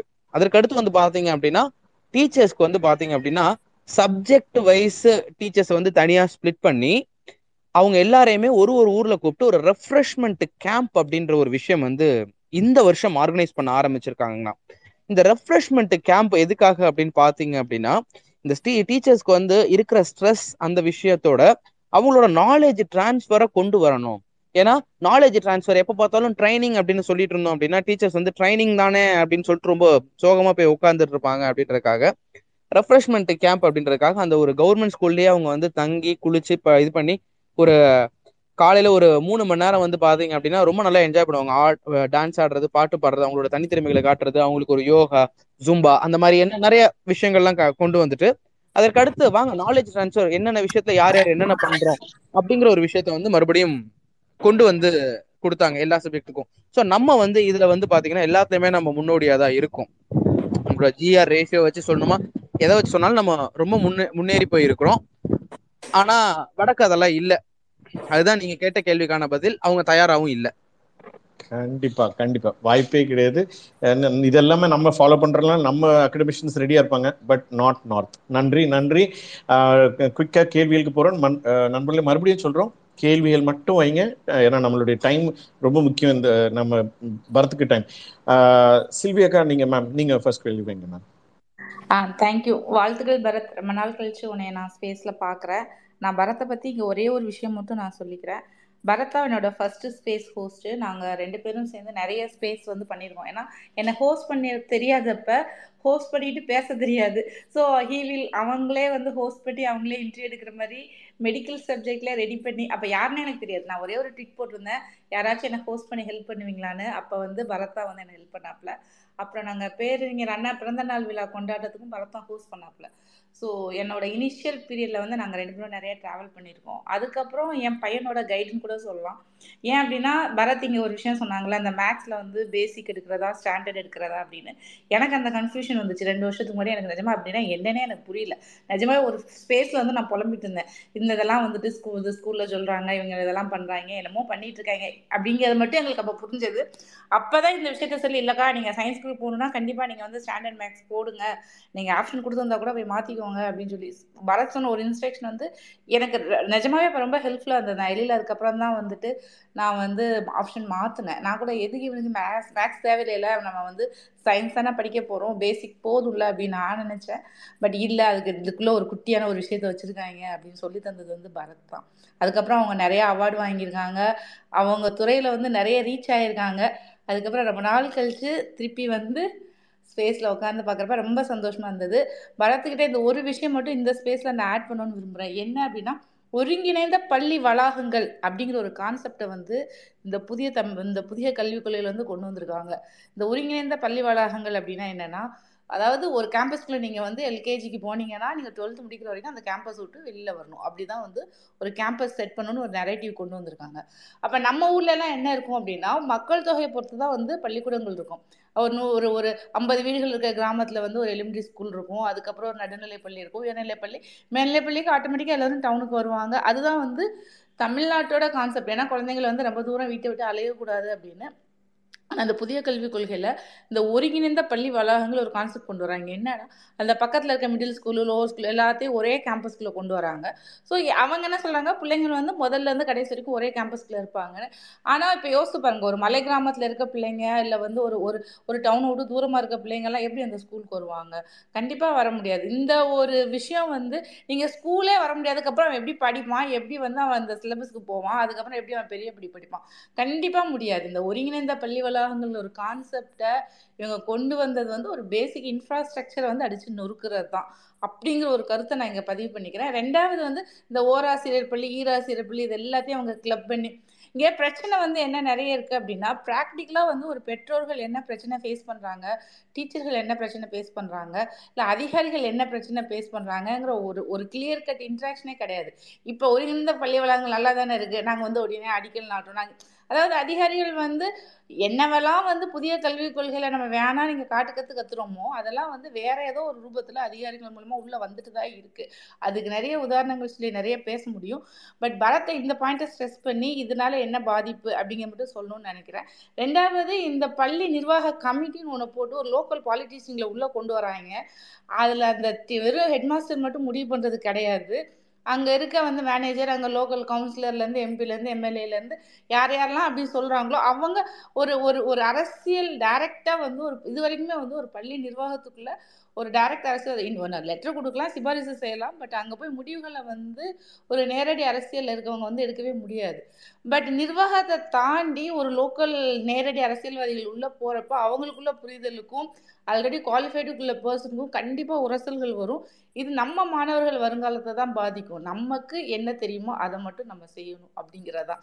உங்களுக்கு பள்ளியில் வந்து சாக்கடை இல்லையா கழிப்பறை இல்லையா இது இல்லையா இதெல்லாம் பார்த்துட்டு அவங்க வெளியே வந்துடணும். அவங்க வந்து மா பசங்களோட படிப்புல முடிவெடுக்கிற இடத்துல வந்து இருக்கக்கூடாது அப்படிங்கிறதா நான் அந்த கல்விக் கொள்கையை தமிழ்ல மொழிபெயர்ப்பு பண்ண குழுவில் இருந்தேன். அப்போ நான் திரும்ப திரும்ப இது ரெண்டும் தான் நான் சொல்லிட்டே இருந்தேன். இது ரெண்டும் தான் வந்து ஒரு இம்மிடியட் டேஞ்சரு இது நீங்க அடியில நீங்க பேஸ்மெண்ட் அடிச்சிங்கன்னா மேலே நீங்க என்ன கட்டி என்ன பிரயோஜனம்? இந்த பேஸ்மெண்ட் வந்து சரி பண்ணணும். அதுக்கு நம்ம பேசிட்டே இருக்கணும் அப்படின்னு நாங்கள் வந்து நிறைய பேசியிருக்கோம். ஸோ பரத் இதை மட்டும் எம்பசைஸ் பண்ணிருங்க. கண்டிப்பாங்க. ஆக்சுவலா சொன்னாங்க ஒருங்கிணைந்த கல்வி வளாகம் அப்படின்ற ஒரு விஷயத்த வந்து சில்வியக்கா சொன்னாங்க இதை நான் வந்து அண்ணா நான் பேசுறது கேக்குது இல்லைங்க நல்லா கேக்குது. கேக்குதுன்னா நான் ஆ, கே- okay. பேசுறேன். இதுல இந்த ஒருங்கிணைந்த கல்வி வளாகம் அப்படின்னு சொல்றதுக்கு முத முத ரெண்டாயிரத்தி இருபதுலயே வந்து ஒரு பெரிய த்ரெட் ஒன்று எழுதினேன் என்னன்னா என்இபி வந்த உடனே அந்த டிராஃப்டை வந்து படிச்சே பாத்திரணும் என்னதான் அதுல இருக்கு அப்படின்னு சொல்லிட்டு பாத்திரணும் அப்படின்னு சொல்லிட்டு படிச்சு பாக்குறப்போ எனக்கும் ரொம்ப அதிர்ச்சிக்குரிய ஒரு விஷயமா இருந்தது அந்த ஒருங்கிணைந்த கல்வி வளாகம் அதாவது அந்த சுத்தி இருக்கிற வளாகங்கள் பள்ளிகள் அனைத்தையும் மூடிட்டு அதற்கு இணையா அந்த ஆசிரியர்கள் அனைவரையும் சேர்ந்து ஒரே ஒரு இடத்துக்குள்ள கொண்டு வரது ஆனா அந்த கொண்டு வர இடத்துலயும் அவங்க வந்து என்ன பண்றாங்க அப்படின்னா they are going to get the funding from private agents அதுதான் வந்து அதுல ரொம்ப ஷாக்கிங்கான ஒரு விஷயம். இப்போ ஒரு பள்ளியை வந்து எடுக்கிறாங்க அப்படின்னா அம்பானியோ அதானியோ இல்ல ஈஷாவோ அந்தந்த வளாகத்துல அந்த சுத்தி இருக்கிறவங்க யார் வேணா அந்த வளாகத்தை அடாப்ட் பண்ணி அவங்க வந்து அங்க இருக்கிற எல்லாமே அவங்க வந்து பண்ணி கொடுக்கலாம் அப்படின்றது தான் அதுல ஒரு ரொம்ப ஷாக்கிங்கான ஒரு விஷயம். அதுல வந்து ரேஷுவே கொடுத்துருக்காங்க. அதாவது செவன்டி பர்சன்டேஜ் கவர்மெண்ட் ஃபண்டிங்லையும் மீதி இருக்க தேர்ட்டி பர்சன்டேஜ் வந்து அந்த பிரைவேட் ஃபண்டிங்லையுமே வந்து அவங்க டீச்சர்ஸ் அப்பாயிண்ட் பண்ணிக்கலாம் அப்படின்ற ஒரு விஷயத்த வந்து அதுல இன்கார்பரேட் பண்ணிருக்காங்க. New education policy national education பாலிசியோட first டிராஃப்ட்ல அவங்க இன்கார்பரேட் பண்ணியிருந்த ஒரு விஷயமே அதுதான். அதனால அந்த ம- ப- மலைவாழ் பள்ளிகள் இந்த பள்ளிகள் எல்லாமே ஒரு ஒரு குறிப்பிட்ட இடைவெளியில வந்து மூடக்கூடும். மாணவர்கள் எங்கெங்கெல்லாம் கம்மியா இருக்காங்களோ அக்கா வந்து சொன்னாங்க அந்த ஸ்டூ இதை மட்டும் மூடலாம் அப்படின்னு. மாணவர்கள் வரத்து எங்கெல்லாம் கம்மியா இருக்கோ அந்தந்த இடத்துல எல்லாம் வந்து நீங்க பள்ளிகளை மூடுங்க அப்படிங்கிறத டைரக்டாவே ஒரு டிராப்ட்ல கொடுத்திருந்த ஒரு விஷயம் அது. அந்த இடத்துல ஸ்கூல் எல்லாம் மூடிட்டு அந்த மாணவர்கள் எல்லாத்தையும் ஒருங்கிணைந்த கேம்பஸுக்கு நீங்க கொண்டு வாங்க. அவங்க ஊருக்கு போக முடியாதுன்னு சொல்றானா அவனை ஹாஸ்டல்ல உட்கார வைங்க. அவனுக்கு ஹாஸ்டல்ல உள்ளாரே நம்ம கொடுப்போம். உள்ளாரே நம்ம சாப்பாடு போடுவோம். அவன் உள்ளே இருக்கட்டும். அதுக்கு நம்ம பிரைவேட் ஏஜென்சிஸ்ல இருந்து நம்ம ஃபண்டிங் வாங்கிக்கலாம். அந்த ஸ்கூலை நடத்துறதுக்குமே வந்து அவங்களோட வழிமுறைகள் வந்து நம்ம யார்கிட்ட வாங்கிக்கலாம்னு பாத்தீங்கன்னா அதுக்கு சுத்தி இருக்கிற தன்னார்வ தொண்டு நிறுவனங்கள் அப்படின்னு சொல்லிட்டு வந்தது. அந்த தன்னார்வ தொண்டு நிறுவனங்களுக்கு அவன் கொடுத்திருந்த கிளாஸ் தான் வந்து ரொம்பவே ஷாக்கிங்கா இருந்தது. ஏன்னா it should be a religious cum marketing based அப்படின்னு அதுல ஒரு கிளாஸ் வந்து இன்க்ளூட் பண்ணியிருந்தாங்க. அதுல ம- மதங்களும் மதங்கள் சம்பந்தப்பட்ட ஒரு விஷயமும் ஒரு மார்க்கெட்டிங்ல இருக்கிறதும் யாரு வேணாலும் ஒரு ட்ரஸ்ட் வச்சிருக்க யார் வேணா வந்து நடத்தலாம் அப்படின்னு சொல்லி சொல்றாங்க. நாளைக்கு நித்யானந்தாவே நினைச்சா கூட ஒரு ஸ்கூல் அடாப்ட் பண்ணி நடத்த முடியும். இது வந்து முதல் பாயிண்ட் அக்கா சொன்னதுல அந்த ஒரு விஷயத்த வந்து எம்பசைஸ் பண்ணும் நான் இன்னைக்கு கரிக்குலம் பத்தி பேசினதுனால அந்த விஷயத்த டச்சே பண்ணல. அதுல இன்னும் நான் டச் பண்ணணும் நேஷனல் எஜுகேஷன் பாலிசி தேசிய கல்விக் கொள்கையை வந்து நம்ம எடுத்து அடிச்சோம் அப்படின்னா இங்க இருக்கிற பல பேருக்கு வந்து கலக்கம் தான் வரும். அதனால அதை அப்படியே விட்டாச்சு. ரெண்டாவது வந்து பாத்தீங்க அப்படின்னா இன்னொன்னு சொன்னாங்க. அவன் ஒவ்வொரு ஸ்கீமும் வந்து இங்க இருக்கிற அதிகாரிகள் மூலமா உள்ள நுழைஞ்சுக்கிட்டே இருக்கு அப்படின்னு சொல்லிட்டு. மூணாம் கிளாஸ் அஞ்சாம் கிளாஸ் எட்டாம் கிளாஸ்க்கு வந்து கம்பைன்டு எக்ஸாம் வந்து நடத்தணும். அந்த எக்ஸாம் நடத்துற பாடி வந்து அவங்க ஸ்கூல்ல இருந்து அவுட் சைட் பாடி இவங்க தான் நடத்தணும். இந்த எக்ஸாம் வந்து தமிழ்நாட்டுல நட நடந்திருக்கும்னு நினைச்சிருக்கீங்களா? நடக்காதுன்னு நினைக்கிறீங்களா? இது ரெண்டுல ஏதாவது ஒண்ணு மட்டும் பதில் சொல்லுங்க. நடந்ததா நடக்கலையா? அதாவது எட்டாவது வரைக்கும் நம்ம எல்லாம் ஆல் பாஸ் கொடுக்கணுங்கிறது வந்து நம்ம தலைவர் கலைஞரோட கொள்கை. நீங்க வந்து அவன் படுறான் படிக்கிறான் படிக்கல அதெல்லாம் வேற அதெல்லாம் வேற விஷயம். அவன் வந்து பாஸ் ஆகி நடுநிலை பள்ளியிலேருந்து உயர்நிலை பள்ளிக்கு போகணுங்கிறது வந்து தலைவர் கலைஞரோட உத்தரவு. அவங்க இருக்க வரைக்கும் அப்படிதான் நடந்துச்சு. ஆனா இப்ப நம்ம முதலமைச்சர் ஆட்சியில என்ன நடந்திருக்குன்னு பரத்தே சொல்லுவாரு. கொஞ்சம் வருத்தமா தான் இருக்கு. இதற்கும் அமைச்சர்களுக்கும் முதலமைச்சருக்கும் இதுக்கான இது வந்து நம்ம ஏற்கனவே எடுத்துட்டு போகணும்னு கிட்டத்தட்ட ஒரு ரெண்டு வருஷமா முயற்சி பண்ணணும். ரெண்டு வருஷமா முயற்சி பண்ணோம் ஏன்னா இந்த டிராஃப்ட் வந்து கொண்டு வரப்போ த்ரீ ஃபைவ் எயிட்டுக்கு வந்து ஒரு காம்ப்ரஹென்சிவ் எக்ஸாமினேஷன் ஒன்று நடத்தி பார்ப்போம் அப்படின்னு சொல்லிட்டு இவங்க நடத்துறாங்க. சரிங்களா? இப்ப நடத்துறப்போ தேர்ந்தெடுக்கப்பட்ட ஒவ்வொரு மாவட்டங்கள்லயும் தேர்ந்தெடுக்கப்பட்ட பள்ளிகள். இங்க நம்மளோட ஃப்ரெண்ட்ஸே வந்து நிறைய பேருக்கு அப்சர்வரா போயிருந்தாங்க. நாலாம் போகல. எனக்கு வந்து அப்சர்வர் லெட்டர் வந்தது. இவங்க இதெல்லாம் சொன்ன உடனே இமீடியட்டா நான் ரெஃப்யூஸ் பண்ணிட்டேன். என்னால போக முடியாது. என்ன இதுக்கு சே சேர்த்துக்காதீங்க. இதுக்கு நான் முழுமையா அகைன்ஸ்ட் அப்படின்னு சொல்லிட்டு ஒரு மீட்டிங் ஒரு சிபிஎஸ்இ ஸ்கூல் ஹெட் பிரின்சிபல் மூலமா அந்த மீட்டிங் வந்து நடக்குது. அந்த மீட்டிங்ல வந்து டீச்சர்ஸ் வந்து கூப்பிடுறாங்க. ஸ்டேட் போர்ட் ஸ்கூல்ஸ்ல இந்த மாதிரி எக்ஸாம் நடக்கும் நீங்க அப்சர்வரா போகணும். இல்ல என்னால முடியவே முடியாதுன்னு திட்டவட்டமா மறுத்துட்டு அதுக்கப்புறம் என்ன நடந்தது அப்படின்னு பாத்தீங்க அப்படின்னா வினாத்தாட்கள் எல்லாமே வந்தது. அந்தந்த மாவட்டத்துடைய கல்வி அதிகாரிகள் மூலமா அந்தந்த பள்ளிகளுக்கு குறிப்பிட்ட சில பள்ளிகளுக்கு போயிட்டு அவங்க கிட்ட இருந்து அந்த எக்ஸாமை நடத்தி அந்த பேப்பர் பண்டில்ஸை கலெக்ட் பண்ணி அந்த பேப்பர் பண்டில்ஸ்ல இருந்து அவங்க கொடுத்த விஷயம் என்ன அப்படின்னா இவங்க இந்த பரீட்சை எல்லாம் நல்லா தான் எழுதுறாங்க. They are ready to write the examination common examination for three five and eighth standards அப்படிங்கிற ஒரு ரிப்போர்ட் வந்து கொடுக்குறாங்க சார் இதுதான் உண்மையா நடந்தது. இப்போ வந்து பாத்தீங்க அப்படின்னா நம்மளுடைய ஆட்சி முறைகளை வந்து நம்ம மூணா பிரிக்கலாம். என்னன்னு பாத்தீங்கன்னா ஃபர்ஸ்ட் ஒன் வந்து பாத்தீங்கன்னா லெஜிஸ்லேச்சர் ஜுடிஷியரி அண்ட் எக்ஸிகூட்டிவ்ஸ் இங்க எக்ஸிகூட்டிவ்ஸ் தப்பா இருந்தாங்க அப்படின்னா லெஜிஸ்லேச்சர் அண்ட் ஜுடிஷியரியில நீங்க எவ்வளவுக்கு எவ்வளவு நீங்க முக்கி பார்த்தாலும் நம்மளால ஒண்ணுமே பண்ண முடியாது. இதுதான் உண்மை. சில்வியக்கா கேட்ட ரெண்டாவது கேள்விக்கும் நான் பதில் சொல்லிட்டேன்னு நான் நம்புறேன். கண்டிப்பா பரத் தேங்க்யூ இதை நான் வந்து இந்த ஸ்பேஸ்ல பதிவு பண்ணணுங்கிறதுக்காண்டி தான் நான் முதல் ஆளா ஸ்பீக்கர் ரெக்வஸ்ட் கொடுத்து வந்தேன். ரொம்ப இல்ல என்ன பிரச்சனையில மாட்டி விட்டுட்டு ஓடிடணும். அதானே? கூட இருக்கோம். அப்படியெல்லாம் விட்டுற மாட்டோம். இல்ல சில்வியாக்கா நீங்க கொடுத்தது பல பேருக்கு யூஸ்ஃபுல்லா இருக்கும். கண்டிப்பா. முக்கியமா அடுத்தது அடுத்த கேள்வி கேட்க வராங்க சரண். சரண் கேள்விங்க?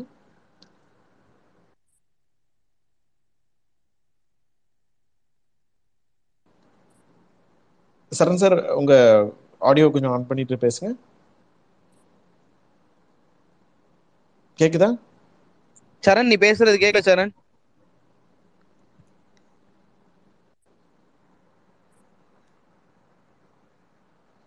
சரி அவங்க வர வரைக்கும் ராவணன் சாருக்கு தொடங்கிடுவோம்.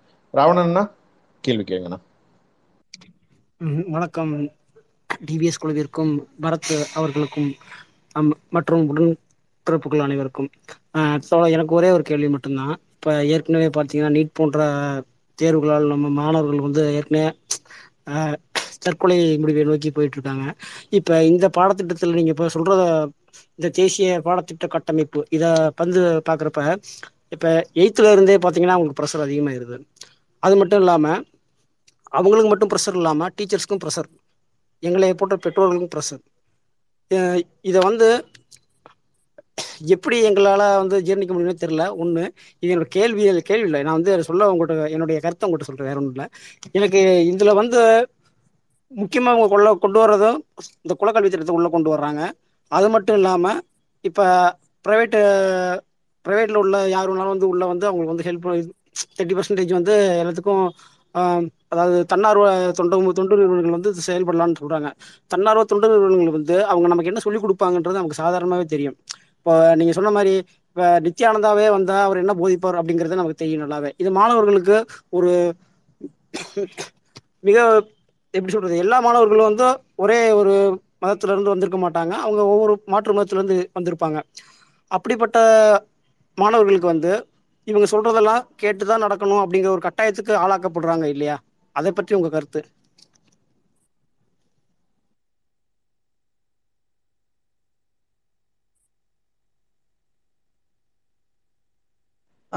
அண்ணா மேல வந்து பாத்தீங்க அப்படின்னா என்னோட ஒரு த்ரெட் ஒன்னு ஷேர் பண்ணிருக்கேன். உங்களோட பர்மிஷனோட நான் அதை ஷேர் பண்ணிக்கிறேன்.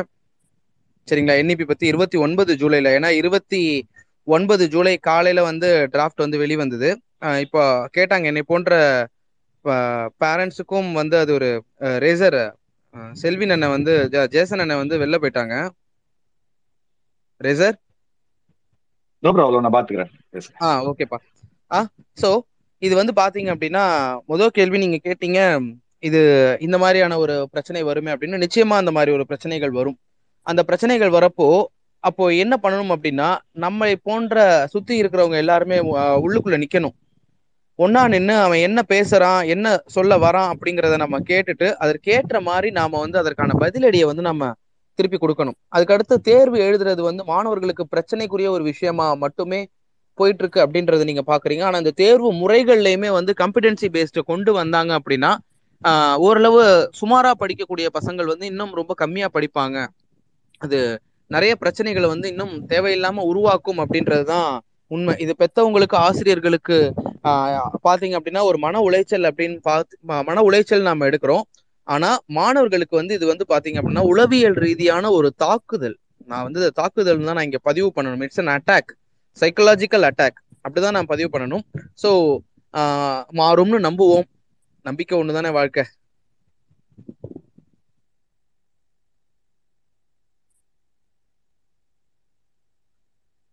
தேங்க்யூ பரத் அண்ணா அடுத்தது லோகநாதன் உங்க கேள்வி வச்சுறீங்களா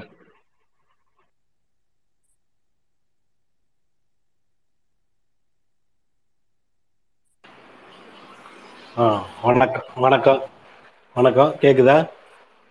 பேசுங்க ஆ, இப்போ வந்து புதிய கல்விக் கொள்கையில வந்து அரசு பள்ளியில வந்து அதிகாரிங்க தான் வந்து எக்ஸிக்யூட் பண்றதுல மும்முரமா இருக்காங்க. அதுக்கு காரணம் வந்து நம்ம தவழ்ந்தபடி பழனிசாமி. எல்லாத்தையும் நுழைச்சிட்டு போயிட்டாரு. அந்த மாதிரி ஆளுங்களையே வந்து நுழைச்சிட்டு போயிருக்காரு. அவங்க தான் வந்து இன்னும் அரசு பள்ளியில சில பிரச்சனைகளை உண்டு பண்ணிக்கிட்டு இருக்காங்க. அதை சரி பண்ணுறதுக்கு அரசாங்கம் முயற்சிக்குதா? ஏன்னா செஞ்சிடுறாங்க. விமர்சனம் வந்த பிறகு தான் வந்து வித்ட்ரா பண்ணுறாங்க நிறைய விஷயம் பார்த்துருக்கோம். சங்கிகளோட முக்கியமான ஆக்கிரமிப்பு வந்து பள்ளி கல்வித்துறை தான். அதில் தான் இறங்கியிருக்காங்க. பிஞ்சிலேயே வந்து அவங்களோட சித்தாந்தத்தை நுழைக்கிறதுக்கு தயாராக இருக்காங்க. இன்னும் பழனிசாமி அரசுல இருந்த அந்த அதிகாரிங்களே என்ன சொல்ல போனா அதிகாரின்னு சொல்ல எக்ஸிக்யூட்டிவ்னே சொல்லிக்கலாம். புதிய கல்விக் கொள்கையை திணிக்கிற எக்ஸிக்யூட்டிவாக தான் இன்னும் இருக்காங்க எல்லாரும். விமர்சனம் வந்த பிறகு தான் தவிர்க்காங்க. இது ஒரு பக்கம். புதிய கல்விக் கொள்கையை மும்முரமாக கொண்டு வந்து சேர்க்கறதுல தனியார் கல்வி நிறுவனங்களை தான் இருக்காங்க. ஏன்னா அவங்க வந்து எல்லாருமே வந்து மதம் சாதிய அடிப்படையில் தான் கல்வி நிறுவனங்களை கல்வி நிறுவனங்களை நடத்திக்கிட்டு இருக்காங்க. அவங்க ஆர்எஸ்எஸ் சித்தாந்தத்துக்கான அந்த கொள்கையை பரப்புறதுக்கான இடத்த கொடுக்குறாங்க. அந்த வராண்டாக்குள்ள அந்த கேம்பஸ்க்குள்ள விடுமுறை நாட்களில் இதெல்லாம் செஞ்சுக்கிட்டு இருக்காங்க. இதை வந்து அரசு கண்காணித்து செய்யுன்ற நம்பிக்கை இருக்கா உங்களுக்கு? அதை கொஞ்சம் தெளிவுபடுத்து. இதுக்கு என்ன மாதிரியான பதில் என்கிட்ட இருந்து எதிர்பார்க்குறீங்கன்னு தெரில இப்போதான் ஒரு ஒரு விஷயமா முன்னுக்கு எடுத்து வச்சுக்கிட்டு இருக்கோம். முன்னே எடுத்து வச்சுட்டு இருக்கிறப்போ ஒரு இதில் வந்து பார்த்தீங்க அப்படின்னா ஒரு ஒரு பிரச்சனையா சார்ட் அவுட் பண்ணி வந்துட்டு இருக்காங்க இப்போ ஸ்கூல் அண்ட் எஜுகேஷன்ல முதல்ல வந்து பாத்தீங்கன்னா மாணவர்களுக்கு வந்து நீட் அண்ட் ஜேஇ இதுல வந்து பாத்தீங்கன்னா சூப்பர் தேர்ட்டின்னு சொல்லிட்டு ஒரு ஸ்கீம் அந்த ஸ்கீம்ல இருந்து முதல்ல கொண்டு வந்தாங்க. அதுக்கடுத்து இப்படி ஒன்று ஒன்றா கொண்டு வந்துட்டு இருக்காங்க அதோட ப்ரையாரிட்டிஸ் அதை பொறுத்து ஒரு ஒரு விஷயமா மாறிட்டு வரும். ஆனா இது வந்து அதி முக்கியமான ஒரு ப்ரையாரிட்டி அது இன்னும் சேர வேண்டியவங்களுக்கு சீக்கிரமே சேரும். நீங்கள் நீங்க நினைக்கிற மாதிரியான மாற்றங்கள் ரொம்ப சீக்கிரமே வரும் அப்படின்னு நான் நினைக்கிறேன் சார். லோகநாதன் அண்ணா. காரணம் என்னன்னா அரசு பள்ளிகளை விட தனியார் பள்ளிகளில் தான் மாணவர்கள் சேர்க்கை அதிகமாக இருக்காங்க. அந்த அதிக அந்த எண்ணிக்கை அதிகரிக்க இருக்கும்போது அவங்களோட சித்தாந்தம் தான் பரவலாக மாணவர்கள்கிட்ட பரவிக்கிட்டே வருது. அவங்க வேற மாதிரி தான் இருக்காங்க. வேற மாதிரி தான் செயல்படுறாங்க. தனியார் பள்ளியில் இருக்கிற மாணவர்களை அப்படிதான் மூளை செலவு ப- பண்ணிட்டாங்க. அதுதான் ரொம்ப பெரிய ஆபத்தா இருக்கு. ஏன்னு கேட்டிங்கன்னா புதிய கல்விக் கொள்கையை நான் அமுல்படுத்த மறுத்தா நாங்க வந்து சிபிஎஸ்சி பாடத்திட்டத்துக்கே மாறுவோம்னு சொல்ற மிரட்டுற அளவுக்கு மெட்ரிகுலேஷன் பள்ளிங்க நிறுவன நிறுவனத்தாரெல்லாம் ஒரு பேட்டி கொடுத்தாங்க. அதனாலதான் நான் அதை கேட்கறேன். நன்றி நன்றி. நன்றி. அடுத்த கேள்வி கேட்க வராப்புல ஜிகேடி. ஜிகேடி என்ன தேங்க்ஸ் ராஜர் எனக்கு கொஷின்ன்றதை விட அந்த இவர் பரத் சொன்ன மாதிரி அவேர்னஸ் வந்துட்டு தான் நம்ம ஸ்ப்ரெட் பண்ணணும். அது மாணவர்களை தாண்டி பேரண்ட்ஸ் சைடு தான் நம்ம கொண்டு போகணும் அப்படின்றதே என்னுடைய அண்டர்ஸ்டாண்டிங் ஏன்னா வந்துட்டு ஸ்கூலில் வந்துட்டு இப்போ இப்போ இந்த என்இபி இந்த வர்றது மூலமாக படிக்கிற பையன் இல்லை அதோடைய அவேர் எக்ஸ்போஷர் இருக்கிற பையன் எப்படி இருந்தாலுமே அதை பிடிச்சி மேலே போயிடுவான். இதோடைய சைடு எஃபெக்ட்ஸாக இல்லை ரிவர்ஸ் எஃபெக்டாக என்ன இருக்குன்னா ஏற்கனவே மீடியமாக ஆவரேஜாக படிக்கிறவன் ஆவரேஜை விட கம்மியாக படிக்கிறவனுக்கான ஆப்பர்ச்சுனிட்டி வந்துட்டு குறைஞ்சிக்கிட்டே போய் அவங்க வந்துட்டு அந்த படிக்கிறதுலேருந்து விலகி போயிடுவாங்களோ ஏன்னா அப்படின்றது தான் என்னுடைய தாட் வந்துட்டு. அது கடைசியாக நாலஞ்சு வருஷத்துலேயே அதோடைய ரிசல்ட்டை நம்ம தமிழ்நாட்டிலே பார்த்துருக்கலாம். இவனுங்க சிலபஸ் மாத்திரன்ற பேரில் ஒரு சிலபஸை சேஞ்ச் பண்ணி அதை ஒரு க கதறி ரொம்ப ஒரு ஒஸ்டான ஒரு கண்டிஷனில் வந்து அந்த சிலபஸ் கொடுத்துருக்குறாங்க ஹையர் செகண்டரிக்கு அதனால் வந்துட்டு ஏற்கனவே அதை முன்னையாவது ஒருத்தன் படிக்கணும்னு ஆர்வமாக புக் எடுக்கிறவனா கூட வந்துட்டு ஒரு மொதல் ரெண்டு மூணு பக்கத்துலேயே அவனை துரத்தி வெளில அனுப்பிடுது. ஸோ ஸ்டூடெண்ட்ஸை தாண்டி நம்ம பேரண்ட்ஸ் சைடில் தான் நம்ம அவேர்னஸ் கொண்டு போகணும். அதுதான் என்னுடைய தாட்டுங்க ஸோ நான் ஆல்ரெடி பரத்தையும் நம்ம ஆஃப்லைனில் பேசியிருந்தேன். ஸோ அதுதான் வந்துட்டு என்னுடைய தாட் நன்றி நன்றி ஜி கேட்டு கரெக்ட் இது வந்து அவங்களுடைய திணிப்பு ரெண்டாவது ஒரு பிளான் பண்ணாத ஒரு விஷயம் ஏதோ இறக்குறாங்க. ஓகே அடுத்த கேள்வி கழகண்ணா கழகண்ணா கேள்வி வைங்கண்ணா. அஹ் வணக்கம். நன்றி. அஹ் பரத் நான் ஒரு ஷார்ட்டாகவே முடிச்சிடுறேன். உங்களோட டைம் வந்து ரொம்ப வேல்யூபிள் நான் அதில் வேஸ்ட் பண்ண விரும்பல. எனக்கு நம்ம இந்த தொண்ணூறுகள்லயும் இந்த ரெண்டாயிரத்தி ஆறு சமயத்திலயும் நம்ம கொண்டு வந்த சீர்திருத்தங்கள் அதுக்கப்புறம் இந்த சமச்சீர் கல்வி இது எல்லாமே உடைக்கிற விதமா இருக்காங்கிறது எனக்கு ஒரு ஃபர்ஸ்ட் கேள்வி. ரெண்டாவது இது வந்து அதிகமான இடைநிற்றல் வருமா? சுத்தமா ஸ்கூலுக்கு வர்றதையே வந்து அவாய்ட் பண்றதுக்காக செய்யறாங்களா அது மட்டும் இல்லாம நிறைய இதுல வந்து இப்ப சேலரி எல்லாம் சரியா போடுறதில்ல அப்படிங்கிற மாதிரியான விஷயங்கள்ல இப்ப நீங்க சொல்றீங்கன்னா அந்த கேவி ஸ்கூல்ல இருக்கு. அது மாதிரியான விஷயங்கள்ல நிறைய தகவல் வருது. அதே மாதிரி இப்போ உயர்கல்விக்கு எல்லாமே வந்து கட் பண்ணிட்டாங்க. அதே மாதிரி ஸ்காலர்ஷிப் எல்லாமே கட் பண்ணிட்டாங்க. அஹ் அது பிரச்சனை வருமா அப்படிங்கிற ஒரு கேள்வி இருக்கு. அஹ் ரெண்டாவது வந்து கண்டிப்பா இதனால இப்ப கூட லாஸ்ட் வீக்ல நான் ஒரு நியூஸ் பார்த்தேன். அதாவது இந்த பட்டியல் இன பழங்குடி பழங்குடி இவங்களுக்கெல்லாம் கொடுக்குற அந்த ஸ்காலர்ஷிப் தொகையே வந்து தொண்ணூறு பர்சன்ட் கட் பண்ணிட்டு பத்து பர்சன்ட் பண்ணிட்டாங்க.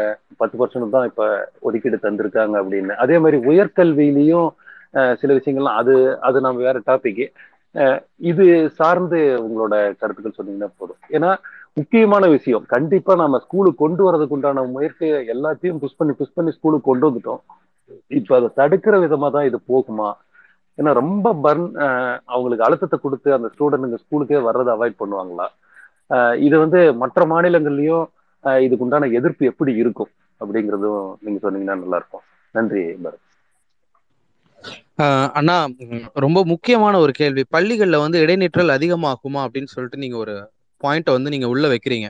பள்ளிகள்ல இடைநிற்றல் அப்படிங்கிறது கண்டிப்பா அதிகமாகும். ஏன் அப்படின்னு பாத்தீங்க அப்படின்னா ஒரு பையன் வந்து பாத்தீங்கன்னா அவன் விருப்பப்பட்ட பாடங்கள் வந்து விதவிதமா எடுத்துக்கலாம். பத்தாம் கிளாஸ்லயே இப்போ வந்து பத்து பாடம் பேப்பர் எழுதணும் அப்படின்றப்போ அவனால அது அதோட ஹீட்னஸ் அதோட சூடு வந்து அவனால தாங்க முடியாது. அப்ப இடைநிற்றல் அதிகமாகும். அதுக்கப்புறம் வந்து பாத்தீங்க அப்படின்னா ஒவ்வொரு இதுக்குமே வந்து பாத்தீங்கன்னா ஒரு ஒகேஷனல் ட்ரைனிங் அப்படின்னு ஒரு விஷயம் ஆரம்பிக்கிறப்போ ஒரு ஒகேஷனல் ட்ரைனிங் ஆரம்பிக்கிறப்போ அவனுக்கு என்ன சொல்றாங்க அப்படின்னா இன்டர்ன்ஷிப் பசங்களை அனுப்புவோம். அது வந்து சேஃப்டி என்விரான்மெண்ட்ல அந்த பசங்களை வந்து இன்டர்ன்ஷிப்புக்கு அப்ரண்டிக்ஸ் ட்ரைனிங்க்கு வந்து நாங்க அனுப்புவோம் அப்படின்னு சொல்லிட்டு சொல்றாங்க. அப்படி அதை அனுப்புவோம் அப்படின்னு சொல்றப்போ அந்த இன்டர்ன்ஷிப் போறப்போ அவனுக்குன்னு ஒரு உதவித்தொகை இல்ல ஊக்கத்தொகை ஏதோ ஒன்று கொடுப்பாங்க. அதை பார்த்த உடனே இப்போ வந்து மூளை செலவை வந்து அங்க அந்த இடத்துல ஆரம்பிக்கும். ஓகே இதை பண்ணுனீங்க அப்படின்னா அடுத்து இப்படியே சம்பாதிச்சுப்ப எல்லாமே உனக்கு தான் படிப்பு சரியா வரலையே நீ இந்த தொழிற்கல்வி தான் உன்கிட்ட கையில இருக்குது. நம்ம ஊர் பக்கம் வந்து பாத்தீங்கன்னா எயித்து படிக்கிறப்ப பொம்பளை பசங்களுக்கு வந்து தவறா எடுத்துக்க வேண்டாம். என்னடா ஒரு ஜெண்டர் டிஸ்கிரிமினேஷன்ல பேசுறேன் அப்படின்னு சொல்லிட்டு பொம்பளை பசங்களுக்கு வந்து ஒரு தையல் கிளாஸ் வந்து வச்சிருப்பாங்க. அந்த தையல் கிளாஸ்ல வந்து பாத்தீங்கன்னா டிப்ளமோ கோர்ஸ் நாங்க கொடுக்குறோம் அப்படின்னு சொல்லிட்டு எயித்து முடிச்சோன்னே ஒரு பொம்பளை பிள்ளைய வந்து தையல் படிக்க அனுப்பிடுவாங்க. அந்த பொண்ணு வந்து தையல் படிச்சு முடிச்சோன்னே அது நேராக தையல் தைக்கிறதுக்காக போயிடும். ஓகேங்களா அதுக்கடுத்து அதோட பாடம் என்ன ஆகுது அப்படின்னு பார்த்தீங்கன்னா அது சுத்தமாக அப்படியே நின்றுடும் ஓகேங்களா பையன் வந்து பார்த்தீங்கன்னா எட்டாம் கிளாஸ் ஃபெயில் ஆகிட்டான் ஒன்பதாம் கிளாஸ் ஃபெயில் ஆகிட்டான் அப்படின்னா ஒரு அந்த பையனை கொண்டு போய் பட்டறையில கொண்டு போய் விடுவாங்க. கொண்டு போய் விட்டுட்டு அவன் மெக்கானிக்க கத்துப்பான். அதே இப்போ நீங்கள் ஸ்கூலில் கொடுக்குறப்ப என்ன ஆகும்? அவன் கொஞ்சம் அவனோட ஃப்ரீ டேஸில் ஃப்ரீ பேஸில் ஏதாவது போகலாம் பண்ணலாம் அப்படின்னு சொல்லிட்டு அவன் பண்ணுறப்போ அவனுக்கு வந்து இது ப்ராப்ளம் ஆகும். ஸோ இடைநிற்றல் அப்படிங்கிறது ஜாஸ்தியாகும் அதுக்கப்புறம் தேர்வு முறை நம்மளோட தேர்வு முறைகளில் வந்து பார்த்தீங்கன்னா மனப்பாடம் பண்றதுக்கான விஷயங்களை வந்து கம்மி பண்ணிட்டு கம்பிடன்சி பேஸில் அதிகப்படுத்துங்க அப்படின்னு சொல்றாங்க. அதில் அது கம்மி பண்ணிட்டு அதில் அதிகப்படுத்துறப்போ பையனால் வந்து நார்மலா வந்து லேர்னிங் அண்டர்ஸ்டாண்டிங் கர்வுக்குள்ள வரவங்க அண்டர் த கிரவுண்டுக்குள்ள வரவங்களால அதை ஃபுல்ஃபில் பண்ண முடியாது. அப்படி ஃபுல்ஃபில் பண்ண முடியாத பட்சத்துல அவனால் மதிப்பெண் வந்து எடுக்கிறது கஷ்டமா போகும். அப்போ அவன் ஃபெயில் ஆவான். ஃபெயில் ஆனால் அவன் திரும்ப உள்ள வர்றதுக்கு கஷ்டம். அதுக்கடுத்து நாலாவது நீங்க கேட்டீங்க உதவித்தொகைகள் வந்து குறைக்கப்பட்டதா அப்படின்னு. ஒன்றிய அரசுல இருந்து வர நிதிகள் முற்றிலுமாக வந்து நிறுத்தப்பட்டுருச்சு. இடையில வந்து இன்ஜினியரிங் காலேஜஸ்க்கு பொறியியல் கல்லூரிகளுக்கு வந்து அந்த ஃபீஸே வந்து பாத்தீங்க அப்படின்னா யூனியன் கவர்மெண்ட் தான் அனுப்பணும். அவங்க யூனியன் கவர்மெண்ட் அனுப்ப தவறிட்டாங்க. அதையுமே வந்து தமிழக அரசு தன்னோட பாக்கெட்ல இருந்து எடுத்து போட்டு இப்போ வரைக்கும் சமாளிச்சுட்டு வந்துட்டு இருக்காங்க. ஓகேங்களா? இதுல வந்து பா- தாழ்த்தப்பட்ட மற்றும் பட்டியலின நம்ம மக்களுக்கு வந்து பாத்தீங்க அப்படின்னா முழு கல்வி உதவி தொகையும் முழு ஃபீஸையுமே வந்து கவர்மெண்ட் வந்த ஸ்காலர்ஷிப்ல வந்து கொடுத்துட்டு இருந்தாங்க. பட் இப்போ வந்து அதை வந்து ஸ்டாப் பண்ணிட்டாங்க. அதையுமே வந்து இப்போ என்ன பண்ணியிருக்காங்க எப்படி போர்ட்ரேட் பண்ணுறாங்க அப்படின்னா இதுக்கப்புறம் அந்த டிஎம்கே கவர்மெண்ட் தான் வந்து அதை கேன்சல் பண்ணிட்டாங்க கம்மி பண்ணிட்டாங்க அப்படின்ற மாதிரி ஒரு விஷயம் கொண்டு வராங்க. டிஎம்கே கவர்மெண்ட்ன்றது கிடையாது. அந்த கவர்மெண்ட் வந்து இப்போ நம்ம ஸ்டேட் கவர்மெண்ட் வந்து கிட்டத்தட்ட எட்டு பர்சன்டேஜ் இன்க்ரீஸ் பண்ணியிருக்காங்க நமக்கு சென்ட்ரல்ல இருந்து வர வேண்டிய ஃபண்ட்ல கிட்டத்தட்ட அறுபது பர்சன்டேஜ் ரெடியூஸ் பண்ணிட்டாங்க. அந்த அறுபது பர்சன்டேஜ் குறைச்சது நம்மளால அதுவே ஒரு நமக்கு ஒரு பெரிய பேர்டன் அந்த பேர்டனையும் தாங்கிக்கிட்டு தான் இந்த விஷயம்லாம் நம்ம பண்ணிட்டு வரோம். இதோட சேர்த்து நம்ம செய்கின்ற நலத்திட்ட உதவிகளையுமே வந்து நாம கருத்துல எடுத்து பார்த்தோம் அப்படின்னா மறுபடியும் ஆட்சி மாற்றம் ஒன்றிய அரசுல வந்து மேலிடத்துல வந்து ஏதாவது ஒரு ஆட்சி மாற்றம் நடந்து இந்த ஃபண்டிங் எல்லாமே ரிலீஸ் பண்ணா ஏன்னா எல்லா லெவலுக்குமே வந்து ஃபண்டிங் கம்மி பண்ணிட்டாங்க. அப்ப என்ன பண்ண முடியும்? இன்னும் ஓப்பனா சொல்ல போனா அப்படின்னா நிறைய ஸ்காலர்ஸ்க்கு ஸ்டேட் யூனிவர்சிட்டி ஸ்காலர்ஸ்க்கு வந்து பாத்தீங்கன்னா அவங்க ஸ்டேட் யூனிவர்சிட்டி ஃபண்டிங்ல வந்து அவங்களுக்கு யூஜிசில இருந்து அவங்களுக்கு சிஎஸ்ஐஆர்ல இருந்து ஃபண்டிங்கே வந்து கிளைம் பண்றதுக்கு ரொம்ப டிலே ஆகுது. ரொம்ப டிலே பண்ணி தான் அந்த ஃபண்டிங் வருது. எல்லாத்துக்குமே ஃபண்டிங் கம்மி பண்ணிட்டாங்க. ஸோ இந்த ஸ்காலர்ஷிப் நம்மளோட பேக்கெட் நம்மளோட கையை விட்டு தான் நம்ம கொடுத்துட்டு இருக்கோம். ஒரு கொசுரா கொஞ்சமா அனுப்பிட்டு இருக்காங்க. அது பத்தாது. ஆனா இதுவும் மாறும் அப்படின்றது தான் என்னோட ஒரு விஷயம் அண்ணா. நன்றி நன்றி. இதுல ஒண்ணு ஆட் பண்ணிடுறேன். அந்த ஜேஆர்எஃப் எழுதின அந்த ரிசர்ச் ஸ்காலர்ஸ் யாருக்குமே வந்து லாஸ்ட் இயர் ஃபுல்லாவுமே அந்த இது கொடுக்கல சைபர் கொடுக்கல. ஆமா ஒரு வருஷமாவே வரல. அது மிகப்பெரிய ஆராய்ச்சிக்கு பிஹெச்டி ஸ்டூடெண்ட்ஸுக்கு எல்லாத்துக்குமே தரல. அதையும் சொல்லிடுறேன். இன்னொரு விஷயம் நீங்க சொன்னீங்க. அந்த தையல்ங்கிறது நீங்க சொன்னீங்கல்ல எங்க ஊர்ல எல்லா இடத்துலயுமே சின்ன வயசுல இருந்தே ஆறாவதுல இருந்தே அது கட்டாயம். தையல் கிடையாது. ஆண்களுக்கு வந்து அந்த நூல் வந்து நூக்குறது எல்லாருக்குமே கட்டாயம். ஒன்பதாவது வரையிலுமே அது கட்டாயமா இருந்தது. அது கேர்ள்ஸ் ஸ்கூலுக்கு மட்டும் கிடையாது பாய்ஸ் ஸ்கூல்லயும் இருந்ததுன்னு நான் சொல்லிக்கிறேன். ஆனா ஸ்காலர்ஷிப் வந்து கம்ப்ளீட்டா கட் பண்ணிட்டாங்க அப்படிங்கிற மாதிரி தான் இப்ப வரவே இல்லைங்கிறது தான் இப்ப கடைசி வரலும் அந்த தகவல். ஒரு வருஷமா அந்த பிஹெச்டி ஸ்டூடெண்ட்ஸுக்குலாம் வரவே இல்லை அப்படிங்கிறது. ஏன்னா அது சென்ட்ரல் கவர்மெண்ட் இத்தனை வருஷம் கொடுத்துக்கிட்டு இருந்தது ஸ்டாப் பண்ணிட்டாங்க அப்படிங்கிறது சொன்னாங்க. நன்றி பாரு இன்னும் எதெல்லாம் குறைக்க முடியுமோ அதுதான் நடந்துட்டு இருக்கு இந்த ஆட்சியில. ஜிகேடி அண்ணா கொஞ்சம் வெயிட் பண்ணுங்க. உமாதேவி மேடம் பேசுவாங்க அதுக்கப்புறம் ஜிகேடி அண்ணா. அதோட முடிக்கிறோம். உமாதேவி மேம் சார் நான் ஒருத்தர் இருக்கிறேன். இப்பவும் கேட்கலையா?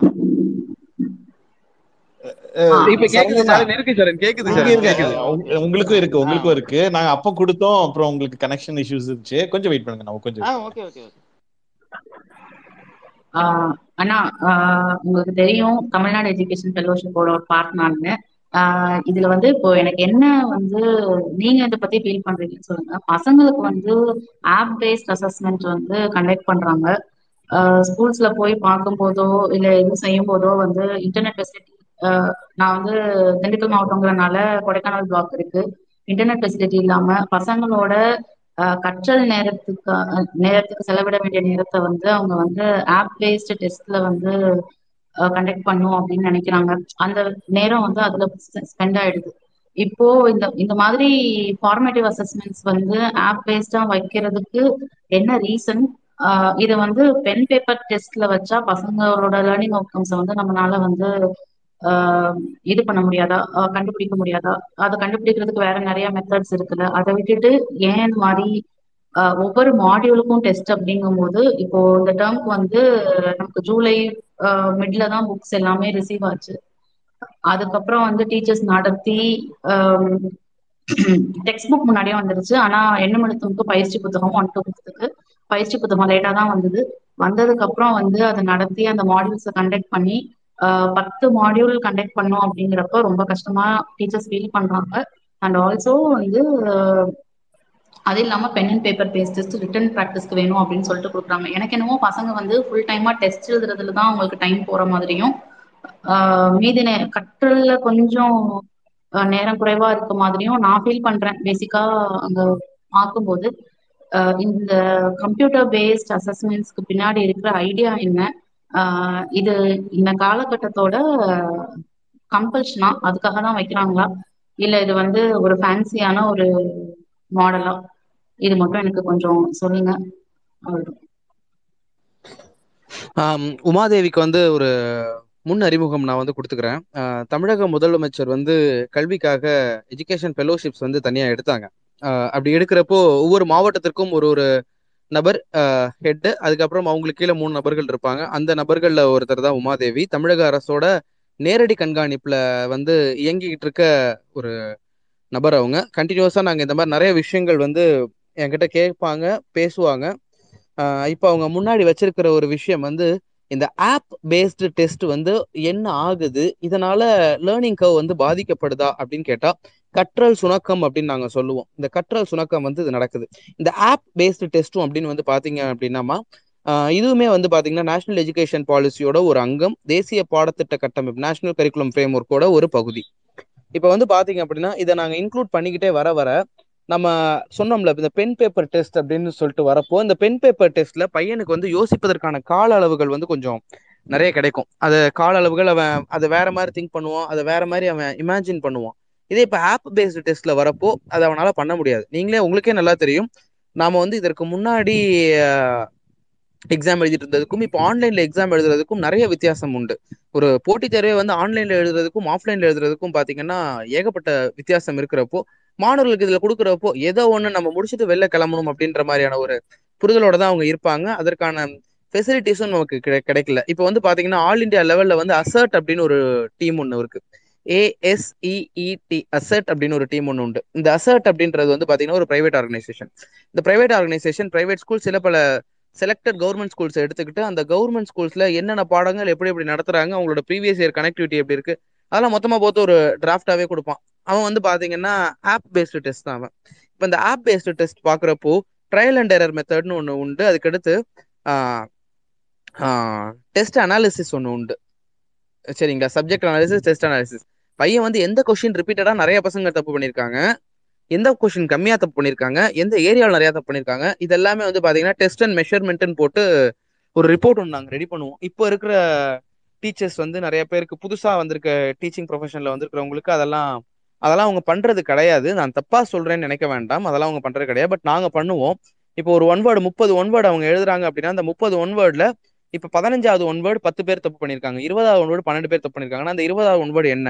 அந்த கான்செப்ட் நம்ம திரும்ப சொல்லி கொடுக்கணுமா? அப்படிங்கிறதுக்கு பேர் தான் அந்த டெஸ்ட் அண்ட் மெஷர்மெண்ட் அப்படின்னு நாங்க சொல்லுவோம். அதை நாங்க பண்ணுவோம். இப்ப ஆப் பேஸ்ல வரப்போ அதெல்லாம் உங்களுக்கு உடனே கிடைச்சிரும் அப்படின்னு சொல்லி ஒரு மாயையான ஒரு பிம்பத்தை வந்து உருவாக்குறாங்க. ஆப் பேஸ்ல வந்து பையன் பாத்தீங்க அப்படின்னா படிச்சு அதை எழுதுறதுக்கான நேரம் வந்து ரொம்ப கம்மியா இருக்கும். அப்படி இல்லைன்னா ஒரே மாதிரி இருக்கும். அவனோட பெர்செப்ஷனை பொறுத்து அவன் இமீடியட்டா கிளிக் பண்ணிட்டு போயிட்டே இருப்பான். ஆனா பென் பேப்பர்ல எழுதுறப்போ அவன் திரும்ப ரீசெக் பண்றப்போ அதை மாத்துவான். ஆப் பேஸ்லயே மாத்துறதுக்கான வாய்ப்புகள் இருந்தாலும் அதுல ஒரு கவனம் வந்து முழுமையா அவனால செயல்படுத்த முடியாது. ஸோ இந்த ஆப் பேஸ்டு டெஸ்ட் அப்படிங்கிறதும் இதோட ஒரு அங்கம் தான் இதற்கு முழுசா வந்து பாத்தீங்கன்னா நான் வந்து அகைன்ஸ்ட் தான். ஏதோ ஒரு மாடியூல் ரெண்டு மாடியூல்னா பரவாயில்ல. எல்லா மாடியூலும் அதிலேயே கொண்டு வந்து வைக்கிறது வந்து ரொம்ப தவறான ஒரு விஷயம். உமா இது நிச்சயமா வந்து லேர்னிங் வந்து ஆப்போசிட் நெகட்டிவ் கவா தான் எடுத்துட்டு போகுமே ஒழிய பாசிட்டிவ் கவா எடுத்துட்டு போகாதுமா. தேங்க்யூ அண்ணா. அசட் பத்தி இன்ட்ரடியூஸ் பண்ணி கொடுத்ததுக்கு தேங்க்ஸ் இதுலயும் வந்து இப்ப கொஸ்டின் பேஸ்டா தான் இப்ப வரும். ரெண்டு கேள்வி தான் வருது. ரெண்டு கேள்விலையும் இந்த அனாலிசிஸ் பண்றதுக்கு நாங்க முயற்சி பண்றோம். ஆனா எங்களுக்கு கேள்வி என்னன்னு தெரிய மாட்டேங்குது. அந்த கவுண்ட் மட்டும் வருது. ரெண்டாவது கொஸ்டின் தப்பு. ஒருத்தன் வந்து ரெண்டாவது ரெண்டாவது கேள்வி தப்பா எழுதியிருக்கான் ஒன்னாவது கேள்வி தப்பா எழுதியிருக்கான் அப்படிங்கிற ரிசல்ட் தான் வந்து இஎம்ஐஎஸ் மூலியமா நமக்கு கிடைக்குது. ஆனா அதை வச்சு நம்மளால ஃபர்தரா அனாலிசிஸ் பண்ண முடியல. ஆக்சுவலா நீங்க சொல்ற பர்பஸும் கூட அதுல இதாகுது அடி ஆயிடுமா? அது கொஸ்டினே தெரியலனா அந்த பர்பஸே வேஸ்ட் தானே அப்சல்யூட் தானே? அதுதான் இப்போ நீங்க சொன்னதுக்கு அப்புறம் தான் இந்த சைடு எனக்கு தெரியுது. ஸோ அட்லீஸ்ட் அந்த கொஸ்டின்ஸ் தெரிஞ்சாலாவது நீங்க சொல்ற பர்பஸாவது இருக்கும். இப்போ இது இல்ல நிஜமாவே கொடைக்கானல் பிளாக்லன்னா ரொம்ப கஷ்டப்படுறாங்க டீச்சர்ஸ் எப்போ பார்த்தாலும் போன் வச்சுட்டு வெளியே உட்காந்து ஏன்னா மாடல் முடிக்கலன்னா அதுக்கு கேள்வி வரும் இது ரொம்ப பேர்டனா பேர்டனிங்கா தான் இருக்கு. இது யார்கிட்ட எடுத்துட்டு போகணும்? இதுக்கு எப்படி ஏதாவது ஒரு ஆக்ஷன் ரிசர்ச் ஏதாவது பண்ணி சப்மிட் பண்ணலாமாங்கிறத நம்ம ஃபர்தரா டிஸ்கஸ் பண்ணலாம். என்னால முடிஞ்சது அதான் நினைக்கிறேன். தேங்க்ஸ் அண்ணா. தேங்க்ஸ் ஃபார் எக்ஸ்பிளேஷன் என்னாலையும் அந்த டிஸ்கஷன் மட்டும்தான் வர முடியும். வேற எதுக்கும் என்னாலையும் வர முடியாது. கண்டிப்பா. உமாதேவி மேம் ரொம்ப அருமையான பாயிண்ட் ஏன்னா கண்டிப்பா அது இதுல நீங்க சொன்ன சைக்காலஜிக்கல் இஷ்யூஸ் இருக்கு. அது போக டெக்னிக்கலா அவன் எத்தனை பேருக்கு வந்து அந்த ஆப் வழியா அவனால இது பண்ண முடியும் ரீச் அவுட் பண்ண முடியும்? நிறைய ஃபீஸ் ஒரு ஃபீசிபிலிட்டி இஷ்யூஸ் இருக்குது. ஃபைன் அடுத்தது நமக்கு வந்து ஹேவிங் ஜிகேடி அண்ணா. சாரி சரண் அண்ணா. சரண் அண்ணா நீங்க உங்க கேள்வி வச்சிருக்கேண்ணா அண்ணா. தேங்க்ஸ்ண்ணே அண்ணா. பரத் சார். வணக்கம். ரொம்ப உங்களுக்கு கடமைப்பட்டிருக்கிறேன் அப்படின்னு தான் சொல்லணும். ஏன்னா ஸோ அந்த மாதிரி ஒரு விஷயத்துல வந்து நம்ம வந்து இப்போ நம்ம வந்து ப பல கல்வி கொள்கையை பத்தி பேசிட்டு இருக்கிறோம். பட் நம்ம ஆட்சிக்கு வந்த உடனே முதல் முறையா சொ- சொன்னது வந்து தமிழ்நாட்டுக்காக ஆ சொல்லுமா. இது வேணுமா? இந்த பூண்டு இந்த ஒரே ஒரு நிமிஷம் ஆ நம்ம வந்து சொன்னது வந்து தமிழ்நாடு கல்விக் கொள்கையை வந்து நம்ம வந்து கொண்டு வரோம் அப்படின்னு சொல்லிட்டு சொன்னோம் கரெக்டுங்களா ஸோ அதுல வந்து நிறைய முரண்பாடுகள் இருக்கு அப்படின்னு சொல்லிட்டு டூ தௌசண்ட் டுவெண்ட்டி டூல நிறைய ஒரு விஷயங்கள் நடந்துச்சு. ரெண்டு மூணு ப்ரொஃபஸர்ஸ் அந்த அந்த பேனல்ல இருந்தவங்க கூட ரிசைன் பண்ணிட்டு போனாங்க. ஸோ அது எந்த மாதிரி இருக்கு? ஏன்னா நான் நமக்கான கொள்கையை நம்மளே வந்து தீர்மானம் பண்ணலாம் அப்படின்னு சொல்லிட்டு நம்ம முடிவு எடுத்தோம் பட் அந்த கொள்கையை வந்து எப்படி இருக்க போகுது அப்படின்றதுக்கு வந்து நமக்கு ஒரு இது இருக்கு இல்லையா? ஸோ அது எப்படி இருக்க போகுது அப்படின்றது ஏதாவது ஒன்று ஏன்னா நீங்கள் சொன்னது உமாதேவி வந்து டைரக்டா அதில் இருக்கிறாங்க அப்படின்றதுனால ரெண்டு பேருக்கும் சேர்த்தே அந்த கேள்வி வைக்கிறேன் நான். நன்றி சரண். சரண் வந்து முதல்ல தடுமாறினாரு. அண்ணன் சொல்றதா சார்னு சொல்றதா அப்படின்னு சொல்லிட்டு. தம்பி உடம்பெல்லாம் நல்லா இருக்குல்ல? நல்லா இருக்கு நல்லா இருக்கு. நான் நம்ம ரெண்டு பேரும் வேற மாதிரி பேசுவோம். அண்ணன் கூப்பிடுறதா சார்னு கூப்பிடுறதா அப்படின்னு நம்ம யோசிச்சுட்டு இருந்தான் ஆக்சுவலா என்னோட ரொம்ப நெருங்கின தம்பி அவன். நம்ம தமிழ்நாடு கல்விக் கொள்கை கொண்டு வரணும். சரி ரைட்டு நீ சொல்றதெல்லாம் கரெக்ட் தான் சரண். அந்த இடத்துல வந்து தமிழக அளவுல கல்வியாளர்கள் அப்படின்னு நம்ம ஒரு சிலரை நம்ம ப்ரெடிக்ட் பண்ணி வச்சிருக்கோம். ஒரு சிலருக்கு வந்து அந்த விஷயம்லாம் கொடுத்து வச்சிருக்கோம். அவங்கள எவ்வளவு பேரோட ஆக்சுவல் ஃபேஸ் நமக்கு தெரியும்? முதல் விஷயம். அதுல பல பேரோட ஆக்சுவல் ஃபேஸ் நமக்கு தெரியாது. அப்படி கொண்டு வரப்போ அதுல ஒரு டீம் ஃபார்ம் பண்றோம்னு வச்சுக்கோங்களேன். இந்த டீம் ஃபார்ம் பண்றப்போ அதுல எக்ஸிகியூட்டிவ் மெம்பர்ஸா வந்து இருக்கிறவங்கள கிட்டத்தட்ட ஒரு அறுபதுல இருந்து அறுபத்தஞ்சு பேரோட உண்மையான முகம் வந்து பாத்தீங்கன்னா கொஞ்சம் சாஃப்ரான் கலர்ல அவங்களோட முகமே இருக்கு. அப்படின்றது தான் உண்மை. இது வெளிப்படையா சொல்லி தான் ஆகணும். இதை நம்ம ஒத்துக்கிட்டு தான் ஆகணும் சரண். நம்ம என்னதான் நம்மளோட நம்மளோட கழக அரசு அப்படின்னு சொன்னாலும் இவ்வளவு நேரம் நான் பேசினதுல எந்த ஒரு பொலிட்டிக்கல் பயஸும் இல்லாம தான் நான் வந்து பேசினேன். ஏன்னா ஒவ்வொரு ஸ்கீமும் சொல்லிட்டு வரப்போ இந்த நியூ எஜுகேஷன் பாலிசியில இவ்வளவு நாள் நடந்தது பிளாக் ரிசோர்ஸ் இது எல்லாமே பேசுறப்போ ஒரு பொலிட்டிக்கல் பயஸ் இல்லாம ஒரு எஜுகேஷனலிஸ்டா பேசினேன். இப்போ டைரக்டாவே வந்துடுறேன். இப்போ நம்ம அதை எடுத்து கொண்டு வரப்போ என்ன ஆகும்? ஏன்னா இதே இடத்துல கிட்டத்தட்ட ஒரு நிறைய முறை முன் வச்சோம் முறையிட்டோம். எதுவுமே நமக்கு நடக்கல அப்படின்ற ஒரு விஷயம். ஆஹ் இது எல்லாரும் முன்னாடியுமே நான் இதை பதிவு பண்றதுல எனக்கு ஒரு வருத்தமே கிடையாது. அஹ் திமுக ஆட்சிக்கு வந்ததுக்கு அப்புறம் முத முத நான் சொன்ன விஷயம் என்ன அப்படின்னா மாணவர்களுக்கு உயர்கல்வியில இருக்கிற வேலை வாய்ப்புகள் உயர்கல்வியில இருக்க வழிமுறைகள் வழிகாட்டுதல்கள் வெளிநாடுகளில் படிக்கிறதுக்கு என்னென்ன ஸ்காலர்ஷிப் இருக்கு இதெல்லாமே வந்து அரசு பள்ளிகளுக்கு நேரடியாக கொண்டு போய் சொல்லணும்னு ஒரு ஆசை அப்படின்னு ஒரு ப்ரொபோசலை கையில் வச்சுட்டு ரொம்ப நாளாக சுற்றிக்கிட்டு இருக்கேன். பைத்தியக்கார மாதிரி நான் சுற்றிட்டு இருக்கேன். ஒவ்வொருத்தட்டையா சொல்லிட்டு இவங்கள பார்க்க சான்ஸ் கிடைக்குமா? அவங்கள பார்க்க வாய்ப்பு கிடைக்குமா? அப்படின்னு ஒவ்வொருத்தரையா தனித்தனியாக கேட்டுட்டு இருந்தோம்.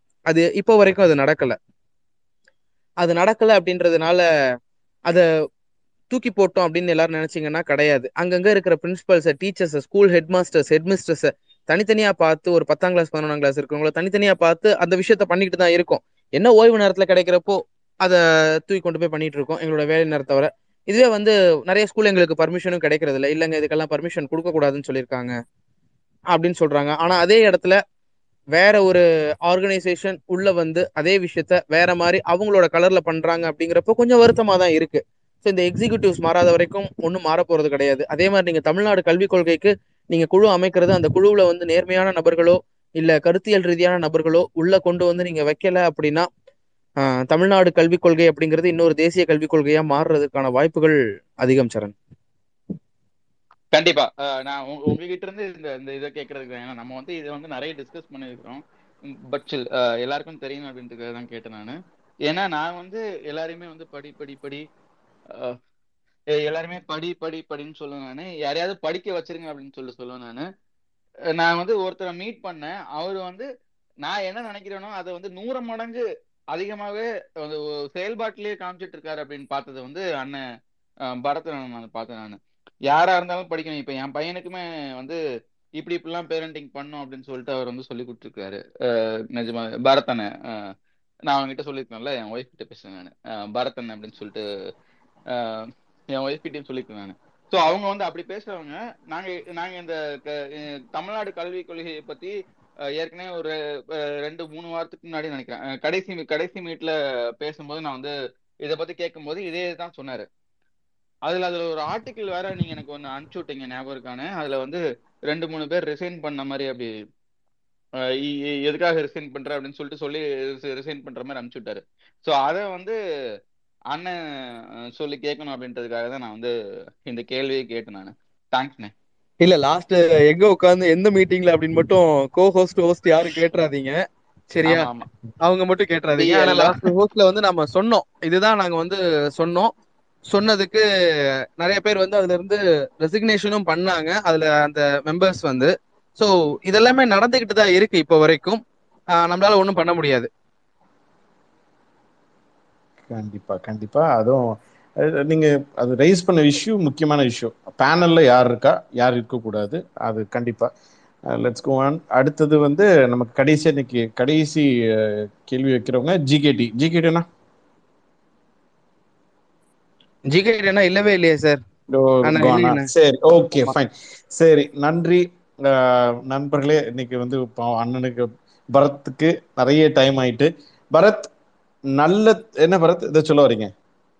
இல்லண்ணா நீங்க நீங்க நன்றி சொல்றதுக்கு முன்னாடி நான் சில பேருக்கு நன்றி சொல்ல கடமைப்பட்டிருக்கேன் சொல்லிருங்க சொல்லிருங்க சொல்லிருங்க கிட்டத்தட்ட ஸ்பேஸ் அப்படின்றது வந்து ஆரம்பத்துல தொடங்கின புதுசுல வந்து ஜாலியா பேசிட்டு பாட்டு பாடிட்டு ஒரு ஸ்பேஸா போயிட்டு இருந்தப்போ அம்மு அப்படின்னு சொல்லிட்டு ஒருத்தவங்க லண்டன்ல இரு- இருந்த ஒரு ஃப்ரெண்டு இது ஏன் இப்படியே வந்து ஒன்னு ஜாலியா வெட்டி கதை பேசிட்டு இருக்க ஒரு ஸ்பேஸ் வைக்கிறதுக்கு பதிலாக ஒரு எஜுகேஷன் ரிலேட்டடா ஒரு ஸ்பேஸ் போடலாமே அப்படின்னு சொல்லிட்டு சொன்னாங்க. சரி ஓகே பண்ணலாமே அப்படின்னு சொல்லிட்டு அப்பதான் முத முத ஒரு எஜுகேஷன் ரிலேட்டடா ஒரு ஸ்பேஸ் பத்து நாளுங்கிறது இருபது நாள் ஆச்சு இருபத்தஞ்சு நாள் ஆச்சு. அவங்களோட ஒரு இனிஷியேட்டிவ் தான் அது. அது பண்ணலாம் அப்படின்னப்போ ஒரு சில ஃப்ரெண்ட்ஸ் எல்லாம் சேர்ந்து அதை ஸ்டார்ட் பண்ணோம். ஆப்பர்ச்சுனிட்டிஸ் என்ன பண்ணலாம் அப்படின்றத ஆரம்பிச்சு தான் இது வந்தது. அதுக்கப்புறம் வந்து பாத்தீங்க அப்படின்னா சில்வி அக்கா வந்து ஒரு கருத்தியல் ரீதியா பேசணும் ஒரு இப்போ இதுவா பேசணும் அப்படின்றப்போ அவங்க ஒரு பிளாட்ஃபார்ம் ஒன்று கொடுத்தாங்க. அதுக்கப்புறம் சரண் ரேசர் நாங்க ஒரு ஒரு டீம் வந்து எப்பவுமே அது வேற மாதிரியான ஒரு கான்செப்ட் எல்லாமே பேசிட்டு இருப்போம். நாங்க என்ன பேசுறோம் அப்படின்றது எதை பேசி டச் பண்ணாலும் கடைசியா இது வந்து காமன் பீப்புளுக்கு எப்படி அது ஹெல்ப்ஃபுல்லா போய் நிற்கும் அப்படின்றதுல தான் கொண்டு போய் முடியும். அப்படி இருந்துட்டு இந்த ஸ்பேஸை வந்து கிட்டத்தட்ட ஒரு ஒன் ஆஃப் இயர்ஸா கம்ப்ளீட்டா அவாய்ட் பண்ணிட்டேங்க நான் இந்த ஸ்பேஸ் அப்படிங்கிற ஒரு விஷயத்துக்குள்ளேயே நம்ம வர வேண்டாம் அப்படின்னு ஒரு ஒன் அண்ட் ஆஃப் இயர்ஸ் எதுலையுமே அலோவ் பண்ணல. இந்த ஒன் அண்ட் ஆஃப் இயர்ஸ்ல மொத்தம் மூணு ஸ்பேஸ் பேசியிருக்கேன். அதுல ரெண்டு வந்து பாத்தீங்கன்னா ஒன்னு இன்ஜினியரிங் கவுன்சிலிங்காகவும் இன்னொன்று மெடிக்கல் கவுன்சிலிங்காகவும் மூணாவது வந்து இப்போ நம்ம பேசியிருக்க நேஷனல் கரிக்குலம் ஃப்ரேம் ஒர்க் இது மூணுமே எஜுகேஷன் ஸ்பேஸ் தான். வேற எதுவும் என்டர்டைன்மெண்ட் ஸ்பேஸ் எதுக்குமே போகல. இப்படி ஒரு இடத்துக்கு வந்து என்னை கூப்பிட்டு பேச வச்ச பிளாக் ஸ்பெக்டிக்கல் டீமுக்கு வந்து ரொம்ப நன்றி. டீம்ல வந்து ரேசர் இருக்காங்க சில்வியக்கா இருக்காங்க அப்படிங்கிறதே எனக்கு இன்னைக்கு தான் தெரியும். பிளாக் ஸ்பெக்டிக்கல் டீமுக்கு கருப்பு கண்ணாடி டீமுக்கு வந்து ரொம்ப நன்றி. ஒரு ஜேசன் அண்ணன மாதிரி ஒரு கோ ஹோஸ்ட் கிடைக்கிறது வந்து ரொம்ப கஷ்டம். ஏன்னா பேச விட்டு அதுல இருந்து பாயிண்ட் எடுத்து அடுத்த அந்த பாயிண்ட்ல இருந்து இன்னொரு பாயிண்ட் எடுத்து கொண்டு போறது ரொம்ப கஷ்டம். ஸோ அம்மு சில்வி சில்வி அக்கா ரேசர் சரண் எல்லாருக்குமே ரொம்ப நன்றி. இவ்வளவு நேரம் லிசன் பண்ணி கேட்டுட்டு இருந்த நண்பர்களுக்கும் நன்றி. உமாதேவி அவங்க கிட்ட இருந்து நிறைய இன்புட்ஸ் எல்லாம் நானும் வாங்கியிருக்கேன். ஏன்னா அவ்வளவு நிறைய விஷயங்கள் நாங்கள் பேசுவோம். கம்ப்ளீட்லி எஜுகேஷன் ரிலேட்டட் தான். அதை விட்டா வேற எதுவுமே தெரியாது. எப்பவுமே நான் சொல்லுவேன் எஜுகேஷன் ரிலேட்டட் ஸ்பேஸ் நடத்துறது வந்து பாத்தீங்கன்னா ஒரு கிரிகாலன் மேஜிக் ஷோ மாதிரி கூட்டம் வந்து ரொம்ப ஜாஸ்தியா வந்து அள்ளும் அப்படின்னு சொல்லிட்டு சொல்லிட்டு இருப்போம். கிரிகாலன் மேஜிக் ஷோ மாதிரி தான் ஆளுங்களே வரமாட்டாங்க. ஏன்னா நமக்கு தேவையான விஷயங்கள் அப்படிங்கிறதுக்குள்ள இதுல நம்ம வரமாட்டோம். ஸோ இந்த மாதிரியான ஒரு விஷயத்த முத முத இந்த கரிக்குலம் ஃப்ரேம் ஒர்க்கை எடுத்து பேசணும் அப்படின்னு பிளாக் ஸ்பெக்டிக்கல் டீமுக்கு தோணுனதே ஒரு ரொம்ப பெரிய ஒரு சந்தோஷம். தொடர்ந்து இந்த மாதிரி நிறைய எஜுகேஷன் ஸ்பேஸ் நடத்துங்க. என்னால் முடிஞ்ச இன்புட்டை நான் கண்டிப்பாக கொடுக்குறேன். உங்கள் அனைவருக்கும் என்னோட ரொம்ப பெரிய இதயம் கனிந்த நன்றிகள் அண்ணா. பரத் ஆக்சுவலா நீங்க சொன்ன மாதிரி ஸ்பேசஸை எப்படியும் யூஸ் பண்ணலாம். ஆனா நீங்க திடீர்னு உங்களுக்குன்னே ஒரு இது வைத்து இப்போ கம்ப்ளீட்டா யூஸ்ஃபுல்லா நம்ம அடுத்தவங்களுக்கு பேசுவன்னைக்கு நீங்கள் நீங்க பேசின விஷயங்கள் முதல்ல நல்ல தலைப்பு டைரக்ட் தலைப்பு நல்ல ஒரு ரிசோர்ஸ் பர்சன் அது யாரும் வந்து எல்லாரும் they'll really be happy about it அடுத்தது பார்த்தீங்கன்னா